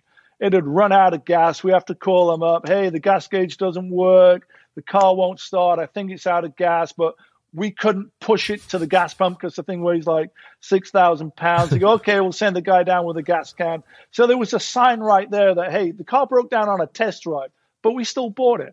And now it's become our daily because the car determines the speed. Like this is 65 going straight in the Rolls Royce. It, it'll go faster, but it won't go much faster. But there's just something about the car's forced us to slow down Willow, our dog, yeah. loves it. The, it just smells of Connolly leather. For me, it's it's nostalgia. And you can pull up anywhere, you know, any hotel or restaurant. And I hate people valley parking. So I'm the guy that'll park around the corner in a loading zone before I have someone valley park the car. But yeah. the Rolls Royce, I don't mind it. And they'll leave it out front you know, no one looks at you like you're a douchebag in a vintage Rolls Royce. No, you're and cool. Everyone's giving you the thumbs up. Everyone wants to know about it. It's not like we were driving in a new Baller Phantom where you might sort of get judged on that, at least in LA. Yeah. Here, it's just cool. And I find the E-Type Jag's the same thing, even though it's the automatic yeah. two plus two, ugly duckling, no performance. There's something very cool about it. So it comes back to the experience of places and faces and memorable moments. You were just talking about it. You want to have your fast car on track, and then you want to do these journeys and rallies and explore places right with other people and cars, yeah. and that's what I call faces and places type of thing. So it's back to this thing about being all about variety. You know, I mean, sometimes you want to go fast, sometimes you don't, right? Exactly. And it's, I think when I got my um, SC, the first time I sort of uh, that car and it's um it's signal yellow, and it's just like a fun little like most people you drive through London or whatever, and the amount of people that just come up and go like, "Oh, that's a cool car." There's no like n- everybody is happy around that car, whether you're in it, driving it, passenger, or just next to it at the fuel pump. Like it just exudes like happy vibes. Whereas if you were in a modern Ferrari or whatever, you know, your Phantom or something, you don't get that. You're not engaging with other people other than they might go, oh, that's a blah, blah, blah. Um, yeah, and, I, and I love that about it. And I also love, you know, the older cars and stuff like that where there's value like isn't so obvious. It, yeah. it could be niche and expensive, but no one, no one knows. They're just like, it's an old car. And you're like, yeah, it's just an old car. That, that's the thing with the Rolls Royce I mean, you can literally pick them up in the teens, right? You know, yeah. so they're affordable. You know, you can't really get too much in the teens that's you know got character and soul. And I'm all about character and soul, and for a, that's kind of what new cars lack. You know, they've become appliances. Yes, they're very effective at what they do, but they're also kind of somewhat generic, where certain things look just like other things, right? Yeah. But nothing looks like an E-Type Jag or a 75 Rolls or uh, you know an air-cooled Porsche from the 70s. I mean, you know, these are things that you don't necessarily see every day on the road either, and people are drawn to them from this aesthetically pleasing look or the sound of it. You know, there's nothing cooler than or more enjoyable than an air-cooled sound. But one of my new pet peeves is you know, it happens a lot here in LA, usually with Mercedes AMG owners that have got these really loud, aggressive, barking exhausts, and they're doing 25 miles an hour. You know, it's yeah. my pet peeve. You know, sound. You know, people associate sound with speed. I yeah. get it. We've all grown up that way. You know, this nostalgia of V12 screaming, right, or F1 cars screaming at 20,000 RPM, and then you go get in a Porsche Taycan that's electric, and it's a whole different noise, right? Gear whine, tire whine suspension creak, flex, you know, whatever it is, road noise, you know, tram lining on the freeway. So to me, I don't necessarily associate speed as much with noise because the guy in the AMG that's doing 25 and deliberately backfiring and yep. barking and setting off alarms, he's just like, dude, come on, right? Yeah. Be a bit no stealth, need. be a bit chill here. So maybe that's me getting old. Maybe that's me getting old because, you know, I've got cars with straight pipes and headers and, you know, sometimes you know the, the drone becomes one of those things where you know you just sort of don't want to be in a certain RPM range. Yeah, totally. I, I'm definitely moving moving that direction. I yeah. am more conscious of other people. And yeah. if it's a long journey or just any, I just don't want that like that drone down the motorway. Before we sort of start to wrap this up, there's one thing that's happened recently that I thought is super cool, and I'd love to know a little bit about. You've got a Nike sneaker Oh, oh. coming out. This when is like does peak. this? when does this air? Uh, this will be like a couple of weeks. Do you have a date when this airs yet? Uh, we can work with whatever you're about to tell me. I'll put it after that date. Oh, hello. Hello. Nice. Magnus is wearing a pair for the people that are not watching the video. I wasn't quite expecting this, but it's something that is going to tie back into. Remember my Sebastian Coe story from a long time yes. ago, or about an hour ago. Sebastian Coe obviously was ran for Nike, and uh, we talked about Urban Outlaw and the catalyst mm. of what Urban Outlaw brought about. So here's the Nike part to the story. There's no time constraint here. You know, we can go as long as we like now. Uh, I'm no longer worried about an hour because cool. we're already over it. So when Urban Outlaw came out in 2012, I talked about the Top Gear trailer that came out that first day and went viral. And within that first week, I actually got a email from Sandy Bodecker, who was the vice, who was the president of Nike Action Sports. That's all. Everything that everything Nike does is cool, but the Action Sports division, SB, this is X Games yeah. skate. It, it's the fun stuff. They've got a thing called the Kitchen and blah blah blah. So Sandy Bodecker, Nike Action Sports was a Porsche GT2 owner, had seen the Urban Outlaw film, and said, Hey, I'm inspired by your story. I'd love to see if we can come down and tour your facility. And he goes, We're hosting a two day design summit seminar for our designers and merchandisers and marketers.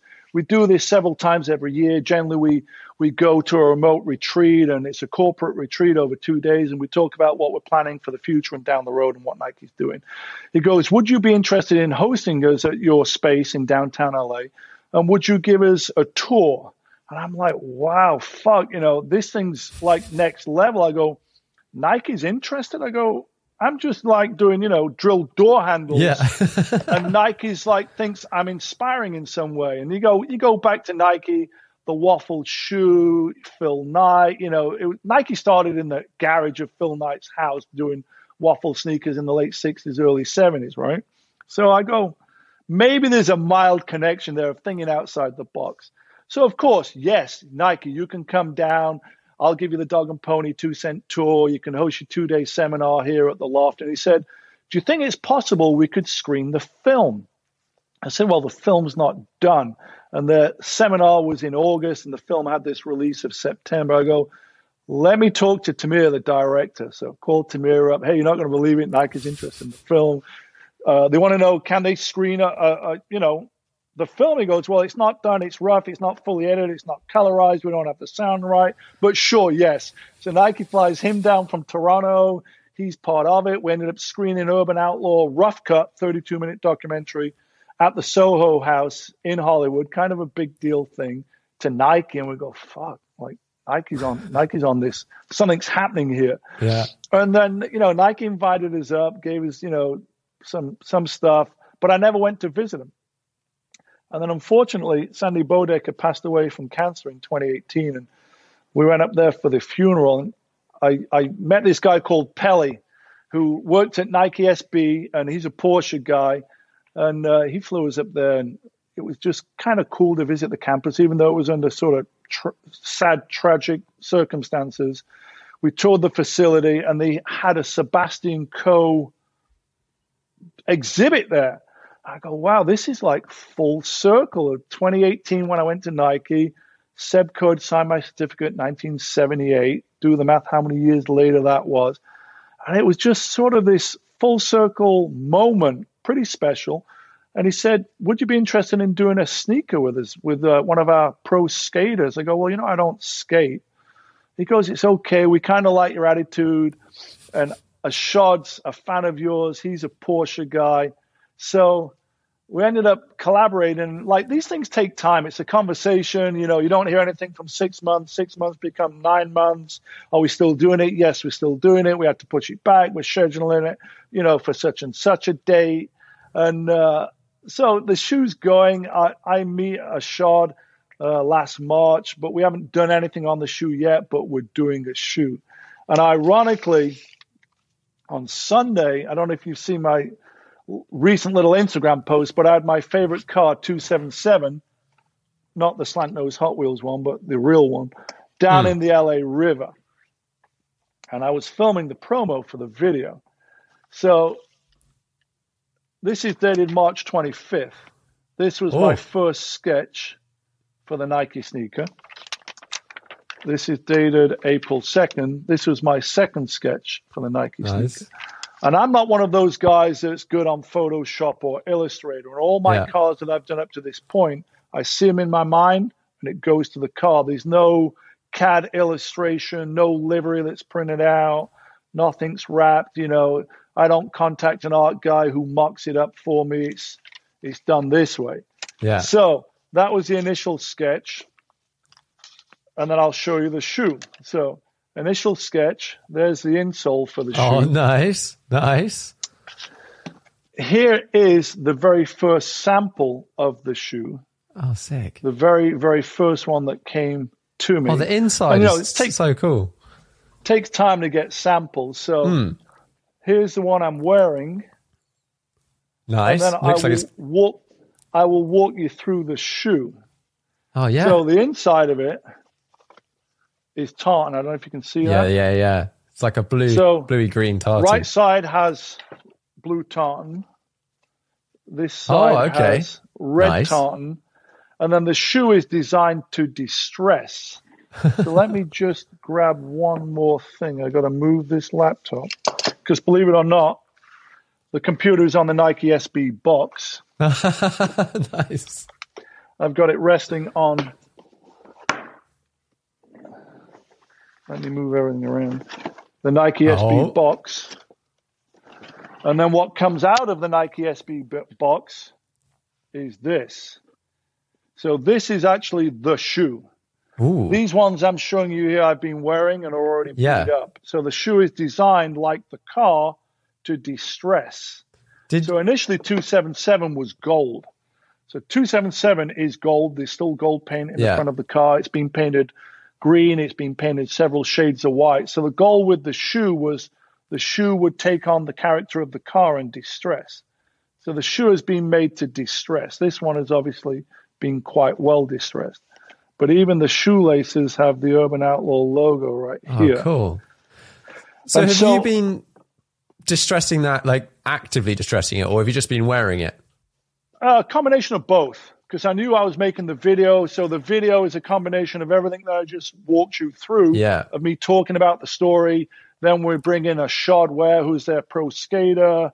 So there's footage of him skating. There's footage of us collaborating, ah, talking so about the cool. shoe. The shoe comes with red, white, and blue laces that you can see here. Yeah. And then we go drive, and I get a shot you know, driving 277. So this is all literally happening right now as we speak. Yeah. You know, I shot the video on Sunday. The shoe comes out when this says the shoe's already Yeah. out. The shoe comes out on the 19th. So we've got to make sure that everything we're talking about here doesn't Yeah, yeah, get leaked because up to this point, not many people know about this. So this it's happened very cool. organically. You know, when I look at stuff like, got my label Yeah. here, got Oh, my name there with so Nike. cool. It's got my, uh, you know, this is sort of a bit of a big deal for me. So all the elements that I'd done on the sketch, you know, obviously they scaled back. They just Hmm. said put whatever you want on it, and then you know they sort of scaled back from there. But Yeah. there's the Union Jack on the back. You look at the base sole. There's Yeah. the base sole. You look at the insole. It didn't drastically change. Oh, And this, like everything I've been talking about, just happened organically. that is so cool. It's like peak. So, you know- I thi- What's that? peak peak collaboration, like Nike shoe. Uh, doesn't get yeah, much better. I mean, you know, I've done stuff with Hot Wheels. I've been designing Hot Wheels That for is also five super cool. It started out with one Porsche 356. Now it's over, you know, 30 cars. I've done a little bit of stuff with various other people, but this is kind of for me, bit of a next level thing.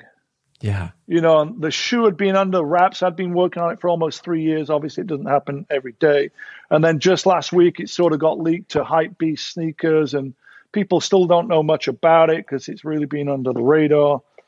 But yeah, there's the story of the uh, Nike SB 277 Ishod which will be shoe. out when this airs. Um, It'll be How- out, how many- possibly, you know, knowing these sneaker drops no longer available because they're going to be hard to get, I think. how many are they going? Have they said how many they're going to make?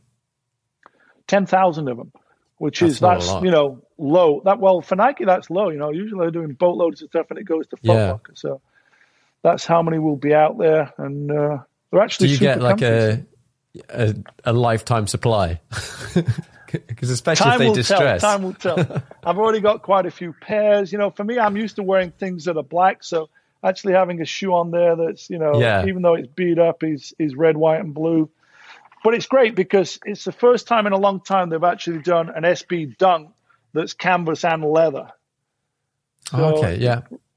Really came out super cool, and this is one of the things that I'm super proud about. So No, I'm, that's I'm loving that tartan on the inside. That's, yeah, um, the tone on the inside. You know, I just wanted to sort of bring in a little bit of the punk rock element, the DIY. Like this is the exact tone that I have on some of my cars. Ironically, that Hot Rod uh, 67S actually has the exact same tartan on the inside. So it was just cool to bring in those design elements Yeah. based around the car and end up with something like this would never have occurred to me. You know, it's not like I got a PR team. I spoke earlier on. It's just me and the iPhone getting stuff done. And I think in a way, it becomes approachable and relatable. You know, it's not like I said, okay, I need a Nike collab. Let's get in touch with Nike and see if we can work this thing out. These things happen organically, you know, and uh, most of the time it's just a matter of seeing it through, being super patient, not rushing stuff and waiting for stuff to happen. So that's that's going to be one of the highlights of 2021. I also have a third edition of my book coming out that we're working cool. on. And then I'm doing a pretty cool coloring book, which will be out when this comes out, where it's Oh, nice. uh, photos of my cars that have sort of been rendered black and white so you can color them in. It's uh, the Magnus Walker coloring books. And those are a couple That's of cool things fun. I'm working on. That's yeah. something a bit different. I got a question for you. You were talking about the F40, you got Yep. the SC Hot Rod. What else do you have? Uh, I've got a 997 GT3 RS Okay. Gen 2. Well, that's everyone's fave. Um, I've had that eight years now, Okay. something like that. Um, and I've got a Radical race car SR3. Okay. Um, and that's it. Oh no, and I've got a little. I've got a little electric car, a Peugeot E208, which is our sort of city car, town Okay. drive around, less polluting. Um, and then I've gone a bit mad and bought a 812 Superfast as a Oh. GT V12 can drive a lot. The view with that is to put a lot of like put a decent amount of miles on it. It's got lots of luggage space. Use it. Enjoy that sort of engine before they disappear. I always say, as long as we can still get oil and gasoline, we're still going to be able, hopefully, to drive internal combustion cars. Yeah. You know, I always use the example of Jay Leno, the world, for me, the greatest car guy I've ever met, I think, out there. And he still has the ability to have a functioning steam car. Yeah. 1902. And a, I've, I've been in the car with him. He owns like, I don't know, six or seven of these 1902 white Stanley steam cars. And the point to my rambling is, you know, he's found a way to make some completely antiquated prehistoric technology of a steam car street legal in LA. So as long as we can still get oil and gasoline, uh, you know, hopefully there'll still be people tinkering around with internal combustion motor cars. But we are on this pinnacle, right? You know, the automobile's been around for the better part of 125 years, and all of a sudden, overnight, call it the next five to 10 years, you know, in certain places, you know, internal combustion cars won't exist or mm. won't be allowed on the street, right, to a certain degree. I don't think this is going to happen overnight globally, but in certain cities, especially European cities, it'll yeah. probably be implemented way quicker than it will be in, you know, Mexico, for example, possibly something like that. So I think it is a valid point of, you know, you hear about Lamborghinis bringing out a hybrid by the end of the decade. Yeah. They're going to be all electric. Porsche, we know where they're going. You know, one of my mild gripes with the new 992 GT3 is I believe they've maxed out the performance potential of that four liter motor, or they've realized this thing is not going to have too much more shelf life. We're no longer going to develop it any further due to emissions constraints or whatever it may be that we don't know that's happening yeah. behind the scenes. But to me, that car lacks mid-range bottom end torque. It doesn't have a lot of it.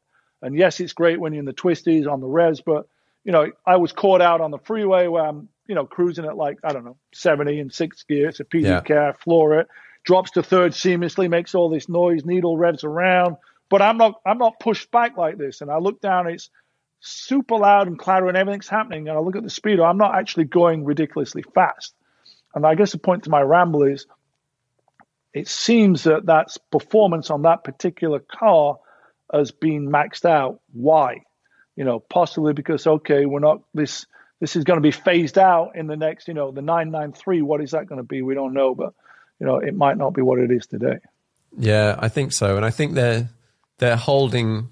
They know that they're not going to have too much time, maybe, to develop that engine, and they know they've got like one or two more cars to come out, and so they're yeah. like, well, okay, the next GT3 RS will have 10, 10 horsepower more or whatever, and it will just sort of keep going up the chain. It's interesting your your point about the torque because that's the only it's a little problem, minor gripe I have with my uh, RS, GT3 RS, is the low down torque. And on a track or anything like that, not a problem. Not a problem at all. Yeah. On a twisty alpine road, you're in that situation where you're over the top of first gear, too you're too fast for first gear, but second you're sort of not having that torque. And I got to drive, yeah, and I want to hear your thoughts on this, and also another car. I got to drive a, the four liter so yeah. the 997 4 litre. And that just had a chunk more low down torque. And that felt that was so, that was so much better. I, I, someone I had on the podcast recently, who I know believe is a friend of yours, Alex Ross um, from Sharkwerks. The blue Sharkwerks orange wheel car. That is you want to so talk about car, torque.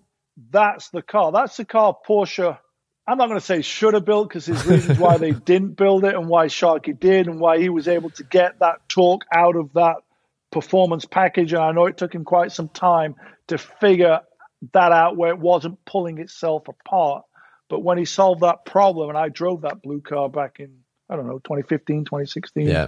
that was like, this is it. This is, this is the car right here because it has that torquey bottom end, which I think the new car lacks. And you know, you look at the new GT3, it's the exact same performance cut out of the power plant that's in the 2019 Speedster.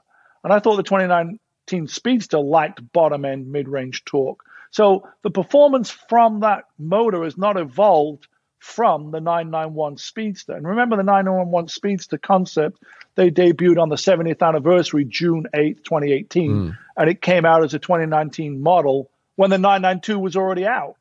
So it's like, you know, Yeah. they're bringing that out in the next generation. It's like kind of odd. Why are they bringing a Speedster 991 out when we're already into 992? So the fact that the new 992 GT3 has the same engine output exactly, 502 horsepower, and I think 346 foot pound of torque, as the last generation Speedster, the performance has the performance from the power plant hasn't evolved. The let's go around the Nürburgring 17 seconds quicker is all due to ground effects and double wishbone suspension, five link rear multi end, rear steering, Tires, right? blah blah. yeah, all that stuff, which is great. But how many people are on the Nurburgring? You know, it's, it's that stuff is not helping you in everyday world on the freeway when you've got a bit of open road stretch and you're not necessarily in the max RPM rev range and you're in that low power band, but you don't have max torque because that comes a little further up at 6,000 or wherever it comes up. With the 992 as well, it's it's a heavier car. It's not a lot Yeah. heavier. They've done a lot to lightweight, lightweight, which is another thing I think we should talk about a little bit. Um, the car's Well, the, got a the bit exhaust heavier. is like 22 pounds lighter or something, right? And, you know, Yeah. this is Yeah. lighter and that's lighter. They've removed the windows; they're now plastic, all that sort of stuff. Um, but because of that, it's a bit heavier. So there's a bit more inertia before it gets going. So that Right. like if it was 500 kilos lighter, obviously you would that power plant would be not a problem. It would seem really Yeah. torquey. But because Right. the cars are slowly getting heavier, it doesn't. It need takes a bit more for it to get going. Yeah, I mean, they have a wider track, which is wider rubber, as you know, which is more resistance at lower Yeah. speed inertia, right? So they kind of spin it around a little bit. You know, they'll talk about the exhaust is 22 pounds lighter, which it is, and we've got light saving here, but, you know, everything else is sort of a little bit heavier, right? And it's still using the same PDK seven speed transmission from before, but the 992 is now an eight speed PDK transmission. And, you know, uh, yeah, we go around the Nürburgring 17 seconds quicker in PDK, and you go, well, what's the manual time? But they don't record the manual time, right? Yeah. You know, we just want to be right under six minutes, 59.57, whatever it is. Lars Kern, two thumbs up, did really good. That's an awesome performance thing. But for me, an everyday driving thing, it's the GT3 has always been a look at me car, and I've got one. I've got a 996 Gen 2. I hmm. want a 996 Gen 1. You can't get them in the States. I like the beginning of everything, and I do like Yeah. the evolution all the way through. But one of my pet peeves, really, and maybe it's just an LA thing, but you go to your cars and coffee, and there's literally like, you know, 12 guys in GT3 RSs in paint to Yeah. sample, look at me colors. And you go, well, you don't really stand out because you all pick the same sort of shade of paint to me sample, right? You know, what really stands out is a white one that's not paint to me sample, Yeah. look at me color combo. And you go, well, how many miles do you have on your GT3? Oh, you know, I got a buddy with a speedster with 2,000 miles in it. Why don't you drive it? I don't want to devalue it. I don't want to put miles on it. Well, doesn't that kind of defeat the object? And that's also the flip. Like, if you've got a car, I, I don't understand this attitude of if you can get in the UK, if you can get one of these cars, you're guaran- you're basically sitting on a guaranteed profit. Now, you could look at it that way and go, I could sell it and take the money. Fine, you can do that. But if you're going to own the car, that to me, a, an appreciating car or a car that's appreciated is the one you should drive. You should Yeah. drive it, the living shit out of it, because when you've done with it, you've still made some money. So, so why, why are you driving other stuff that might depreciate? It's an interesting Yeah, it's one. a slippery slope. I think this problem for Porsche, and it comes back to remember me talking about you used to see a lot of high mileage Porsches as Yeah. opposed to low mileage Ferraris and Lamborghinis. It's kind of shifted around a little bit. And it all started for me back with the 2018 with the uh, 918 program, right? Where, you know, there were certain special things where if you had a 918, you were going to be first on the list for that. Yeah. And if you, they were becoming a little bit like Ferrari. It almost seems like the 918 came out too early. You know, it didn't necessarily get glowing reviews to begin with when the battery was in the passenger seat, going back to like, you know, 2011, 10 years ago. And, you know, it was on the cover of a lot of magazines. And when it finally debuted at the Frankfurt Auto Show in 2013, I was there. You know, I was hmm. like, this thing's already been out two years. It's it's not so much new in a way, and not to take anything away from the 918 because it's great, but the new GT3 is only two seconds slower around the ring, right? You know, so technology's come a long, long way. But my rambling point here is going to ramp up to 2015 and GT3 RS. You know, Porsche made Yeah. a lot of those, like 7,800 of them. You know, and it was on the cover of everything, and it became the car to have, and people were buying them and flipping them for whatever it was over sticker, and dealers were, you know, not giving customer allocations unless you were paying over sticker. People just weren't driving them. You know, I have a guy uh, in LA, his business is car storage. And he told me last time I spoke to him, he had something like, it might have been three or four GT3 RSs from that era, and not Yeah. one of them had more than a thousand miles on them. So it's like all of a sudden Porsches are not high mileage driven cars because to a certain degree, I think the owners that are coming in as first time Porsche owners are new to the marque. And they're coming from elsewhere. We might own a Lamborghini, a McLaren, Yeah. a Ferrari. They're buying their first Porsche. So these guys are used to a car at this level. They're not buying the entry level Boxster, right? We've got to be on a similar level to whatever it is we're driving. Call it a McLaren, Ferrari, Lambo, right? So we got to get the GT3 RS. It's king of the hill, top of the Yeah. line, right? We got to get that car, and we're going to pay over sticker, and the price is going to be whatever it is, you know, two, three, four hundred grand at that time. But they're not driving them, or they're not driving them No. that much, you know, which is back to my 2014 Turbo S with 164,000 miles on it now. That was a car that was built to be driven. So you kind of go, why are people not driving GT3s? Is it because everything we're talking about, they don't want to put miles on them to devalue them, partially here in LA for sure, or back to, I don't want to do the 2,000 mile road trip in the GT3. I think it's not- coming back to that more and more so. It's a combination of those two, I think. Yeah. And specifically, I think I haven't driven the new one, um, but sort of picking up what different people have said and all that sort of stuff, and the new revised suspension and the way they've had to make it lighter. So they've removed some sound deadening and all that sort of stuff. The thing I loved about the GT3 as opposed to the RS is it was always the one that had this, still had the phenomenal engine, but you could drive, it was a lot more usable day to day because it had the sound deadening, didn't have the plastic windows, all that sort of stuff. But with this generation, they've removed that.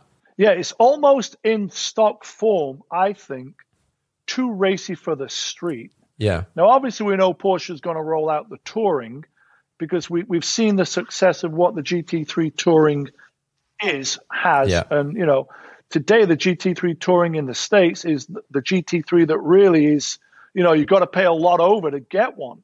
You know, the GT3 RS has sort of come down. You know, it's dropped Yeah. quite a lot from where it was. The GT3 is now you're paying the premium to get the GT3 Touring. So it makes you think. We know the GT3 Touring is going to come out. We know they're going to do a GT3 RS. You know how much racer is a GT3 RS going to be? It almost seems that the stock GT3 is is notched up uh, possibly a, a step too far in Yeah. between towards the GT3 RS. And of course, you know the swan neck rear wing uprights are polarizing. The front lower bumper diffuser splitter is polarizing because it it's kind of aggressive looking. Before that was all one color, right? Yeah. You know, now it's matte black on everything you see is the shark blue, so it just really stands out. You know, it's almost I think almost too extreme. It's like how are they going to tone that down for the GT3 touring? So it's Yeah. it's interesting. I know people that have got every GT3 up to this point. I go, well, do you have an allocation for a GT3 992? No, I'm going to wait. I- I'm hearing I'm going to wait.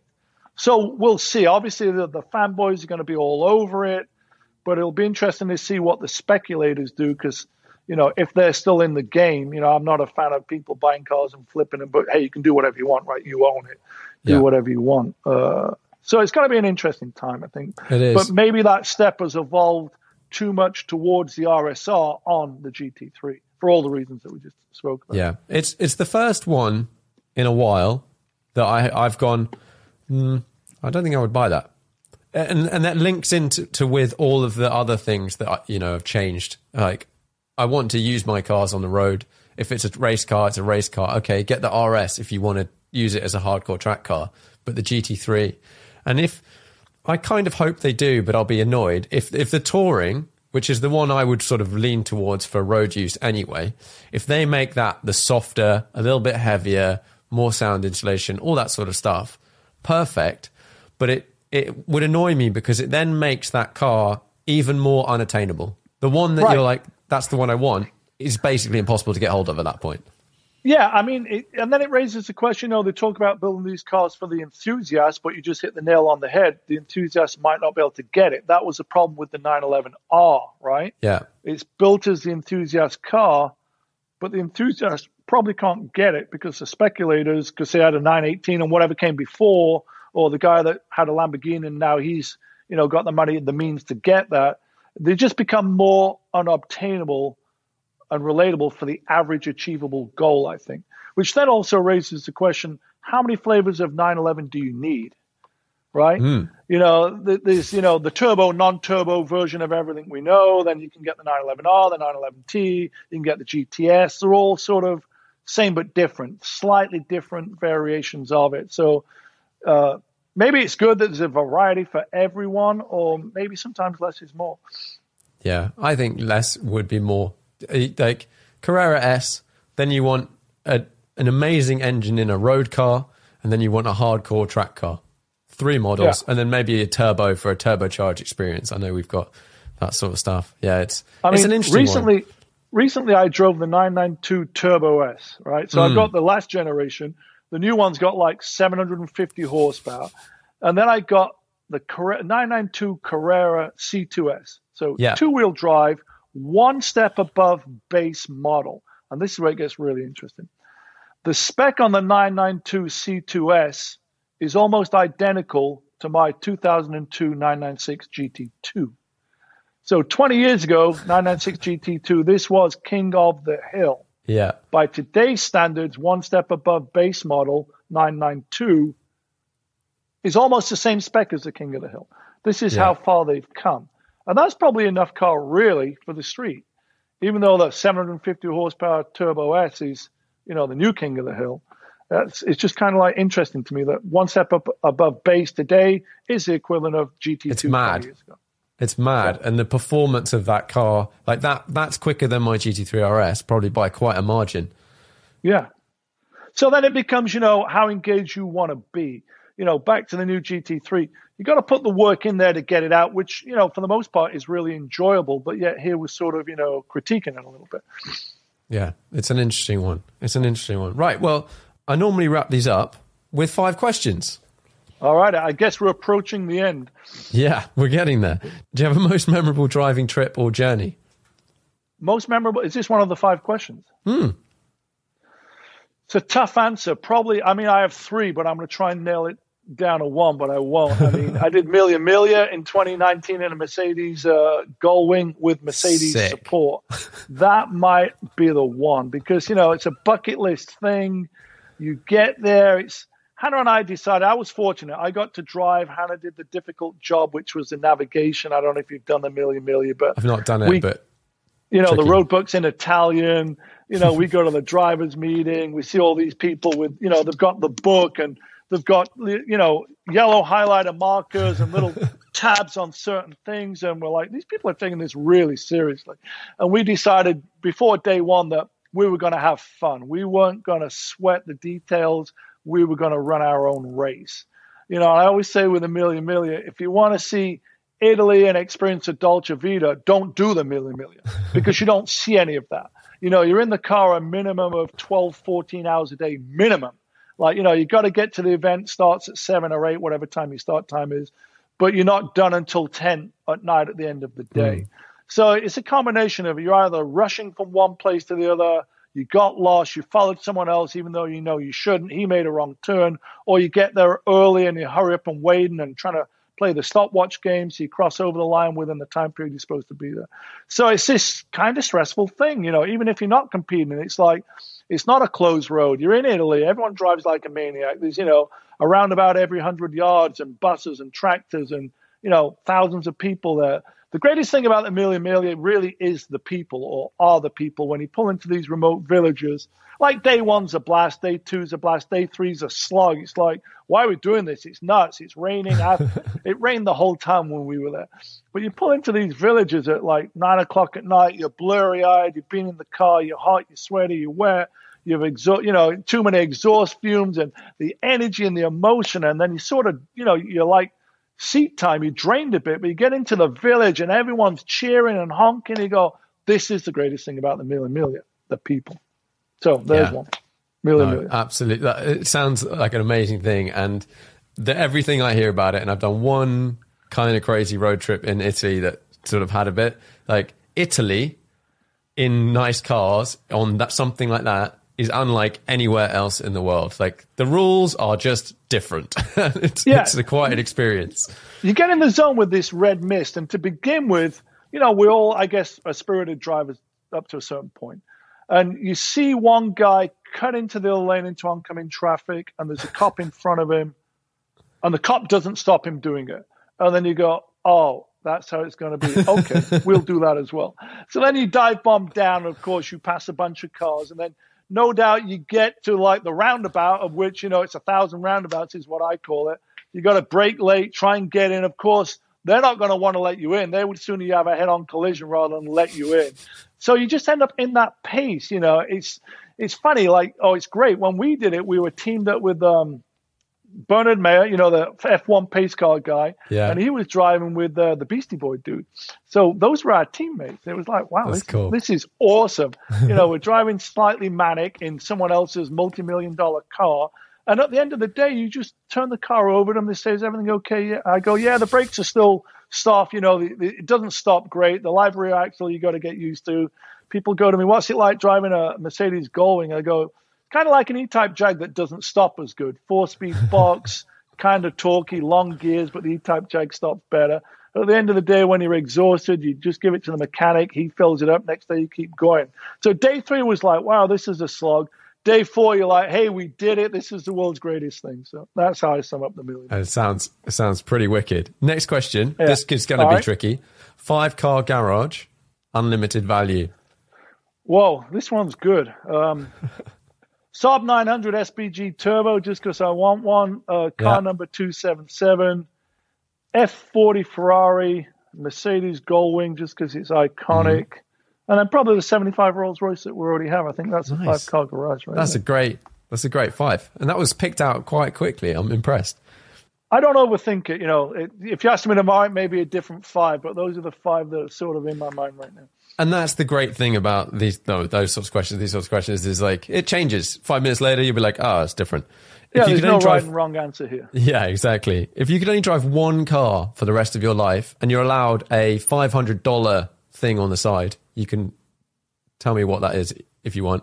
But yeah, you're only allowed one car plus a five hundred dollar banger on the side. See, that's that's actually a good question because everything that we've talked about is mildly compromised mm. in some form or another. One of the things I really like is my, you know, 20 year old Chevy van that's parked outside. You know, it's kind of practical. It's kind of under the radar. It's comfortable. Uh, but I'm not going to say a 2000 Chevy van. I mean, I honestly don't know. One car for the rest of your life. You've one car, and then you've got five hundred dollars for something else. All right, one car for the rest of my life. Probably my 1976 930 Turbo, just because that was the one that started the love affair with everything. And then the 500 bucks. You can't buy much for 500 bucks, but I did buy a 77 Toyota Corolla for 200 bucks. So I don't know if that answers your question, but 76 Yeah. 930 Turbo. Interesting, interesting. What do you think is the most undervalued car at the moment? Well, that's a great question. I'm doing this show for Hagerty called The Next Big Thing, which is sort of that uh, question in It a is. way. It's a very You know, good show the- for those people out there. I'm currently working on season two. I'm super excited about it. I shot five episodes in and around New York last week. I'm shooting this Sunday, the next five here in LA. So there's certain things that are on the list. Uh, the current undervalued car. I mean, there's a lot of them. I mean, I would say Dodge Viper for me. It's a car I actually want. I think here in the states they're all undervalued. I don't know what that is in the UK, but um, Dodge Viper represents a lot of bang for the buck, I believe. Uh, let me think what else I'm shooting at. I'm just going to say Dodge Viper. I'll leave it at that. I'm Yeah. not, I'm not going to overthink it. It's my opinion yeah. today at this time. So. Dodge is quite a good one, and it's one that doesn't really translate over here because you can't really get them. Whereas in Yeah. like the states, they're everywhere, and you get loads of performance, design, everything for not that much. Yeah, I mean, you can pick them up here for like 40, 50 grand. Final question: Most interesting car to you at the moment? Were you looking up? Were you googling, researching? Okay, I'm back in Ferrari mode. This one's for the Tifosi, the Prancing Pony fans. uh, season one of Next Big Thing, I was super excited to drive a Ferrari 308 GTB4 Dino. And after I drove it, I was still excited. I'm kind of maybe possibly even more excited today than I was then. But I realized at the price point where they're at, and these used to be cars that you could buy here in the States for 10 grand. I'm talking 20 yeah. years ago, but nobody wanted them.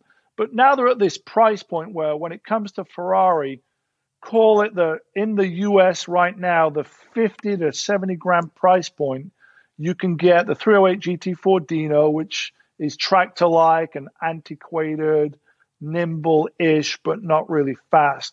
Same price point, you can get a 355. So that's the last mm. of that. Call it poor man's baby Testarossa, you know, wedgy design. Or you can get the first year of the Ferrari 360. So, you know, I'm kind of thinking one of those three just yeah. for pure driving pleasure. But all three of them are different, right? But they're all sort of in the same price point you know, there's a 70s era, and then there's a last of the wedgie 3, 348, 355, and then the 360 really is the beginning of everything, which comes up to yeah. one of my favorite Ferraris that I've driven recently is the 488 um, or the F8 Tributo, which I think, you know, is a really cool car. And that DNA really can sort of take it back to the 360, and before that, the 246 Dino. So that's yeah, kind of what I'm looking at. I mean, it's a really like interesting Ferraris. period that I think at the moment looking. You said, okay, well, if you sell your F40, what would you buy? And and I think the reality is, I would like to try out loads of different things, like not have it all in one. Allocate all the money to one thing, and one of the cars that I look at and I go, "Those are damn cool," is a manual three five five. Yeah, I like I just look at them sure. and go, they sound amazing, they look cool, they're very of right. their time, and they're r- relatively reasonably like affordable now as well. Um, yeah, that that car is not dated at all. I mean, Ferrari's interesting. You know, there's a guy here you probably know him, Ferrari collector David Lee. Mm. You know, he's got the Ferrari five. You know, the 288 GTO, F40, F50, Enzo, La Ferrari, and then everything in between. And you know, a 288 GTO is a car that I kind of like.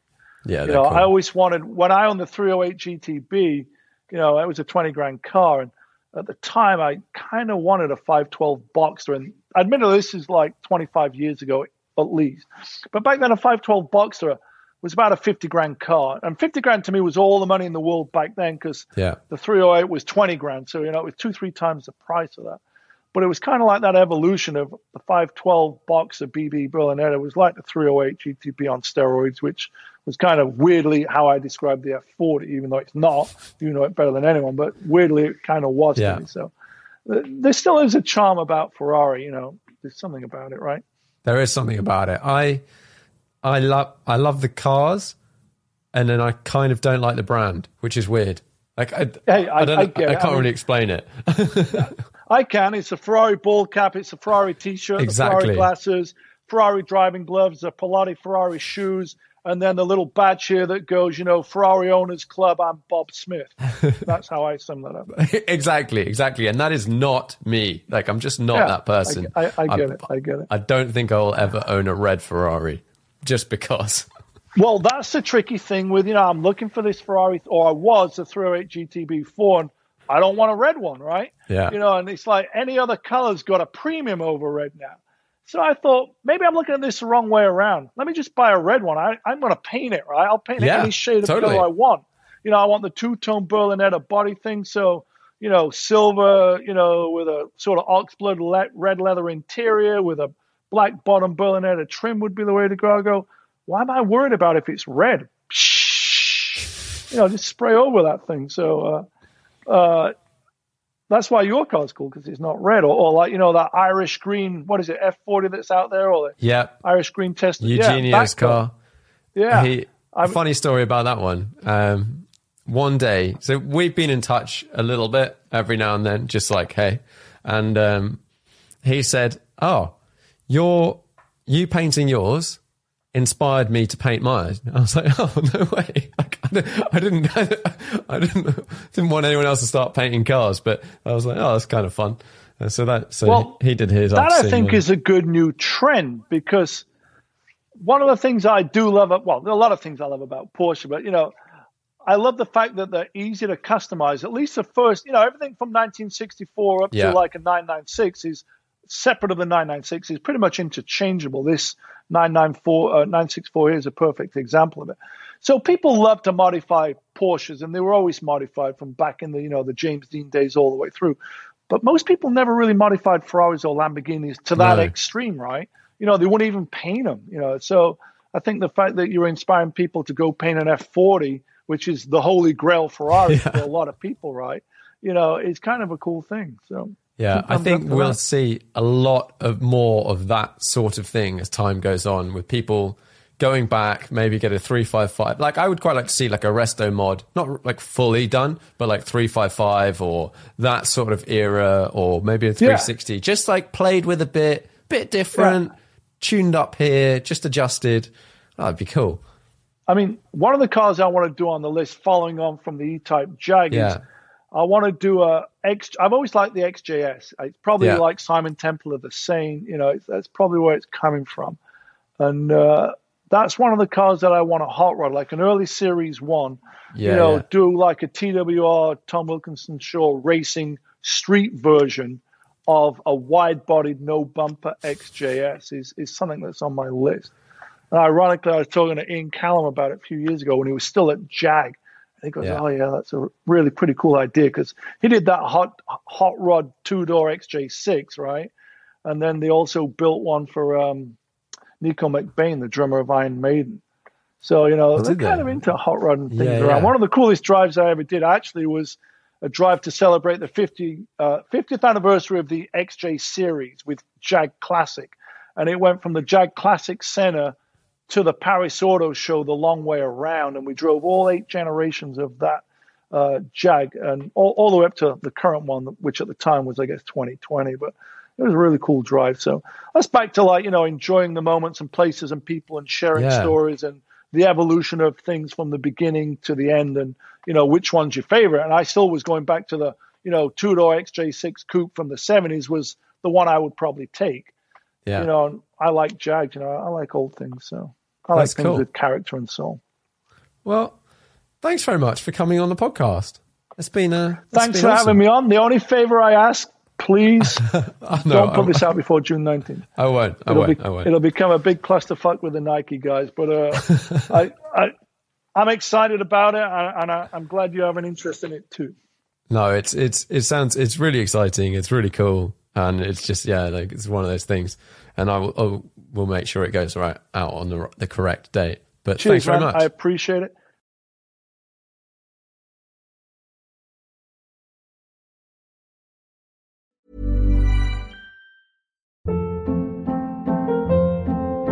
Hold up. What was that? Boring. No flavor. That was as bad as those leftovers you ate all week. Keke Palmer here, and it's time to say hello to something fresh and guilt-free. HelloFresh. Jazz up dinner with pecan-crusted chicken or garlic butter shrimp scampi. Now that's music to my mouth. Hello Fresh. Let's get this dinner party started. Discover all the delicious possibilities at hellofresh.com.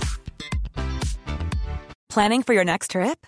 Elevate your travel style with Quince. Quince has all the jet setting essentials you'll want for your next getaway, like European linen, premium luggage options, buttery soft Italian leather bags, and so much more. And is all priced at 50 to 80% less than similar brands. Plus, Quince only works with factories that use safe and ethical manufacturing practices.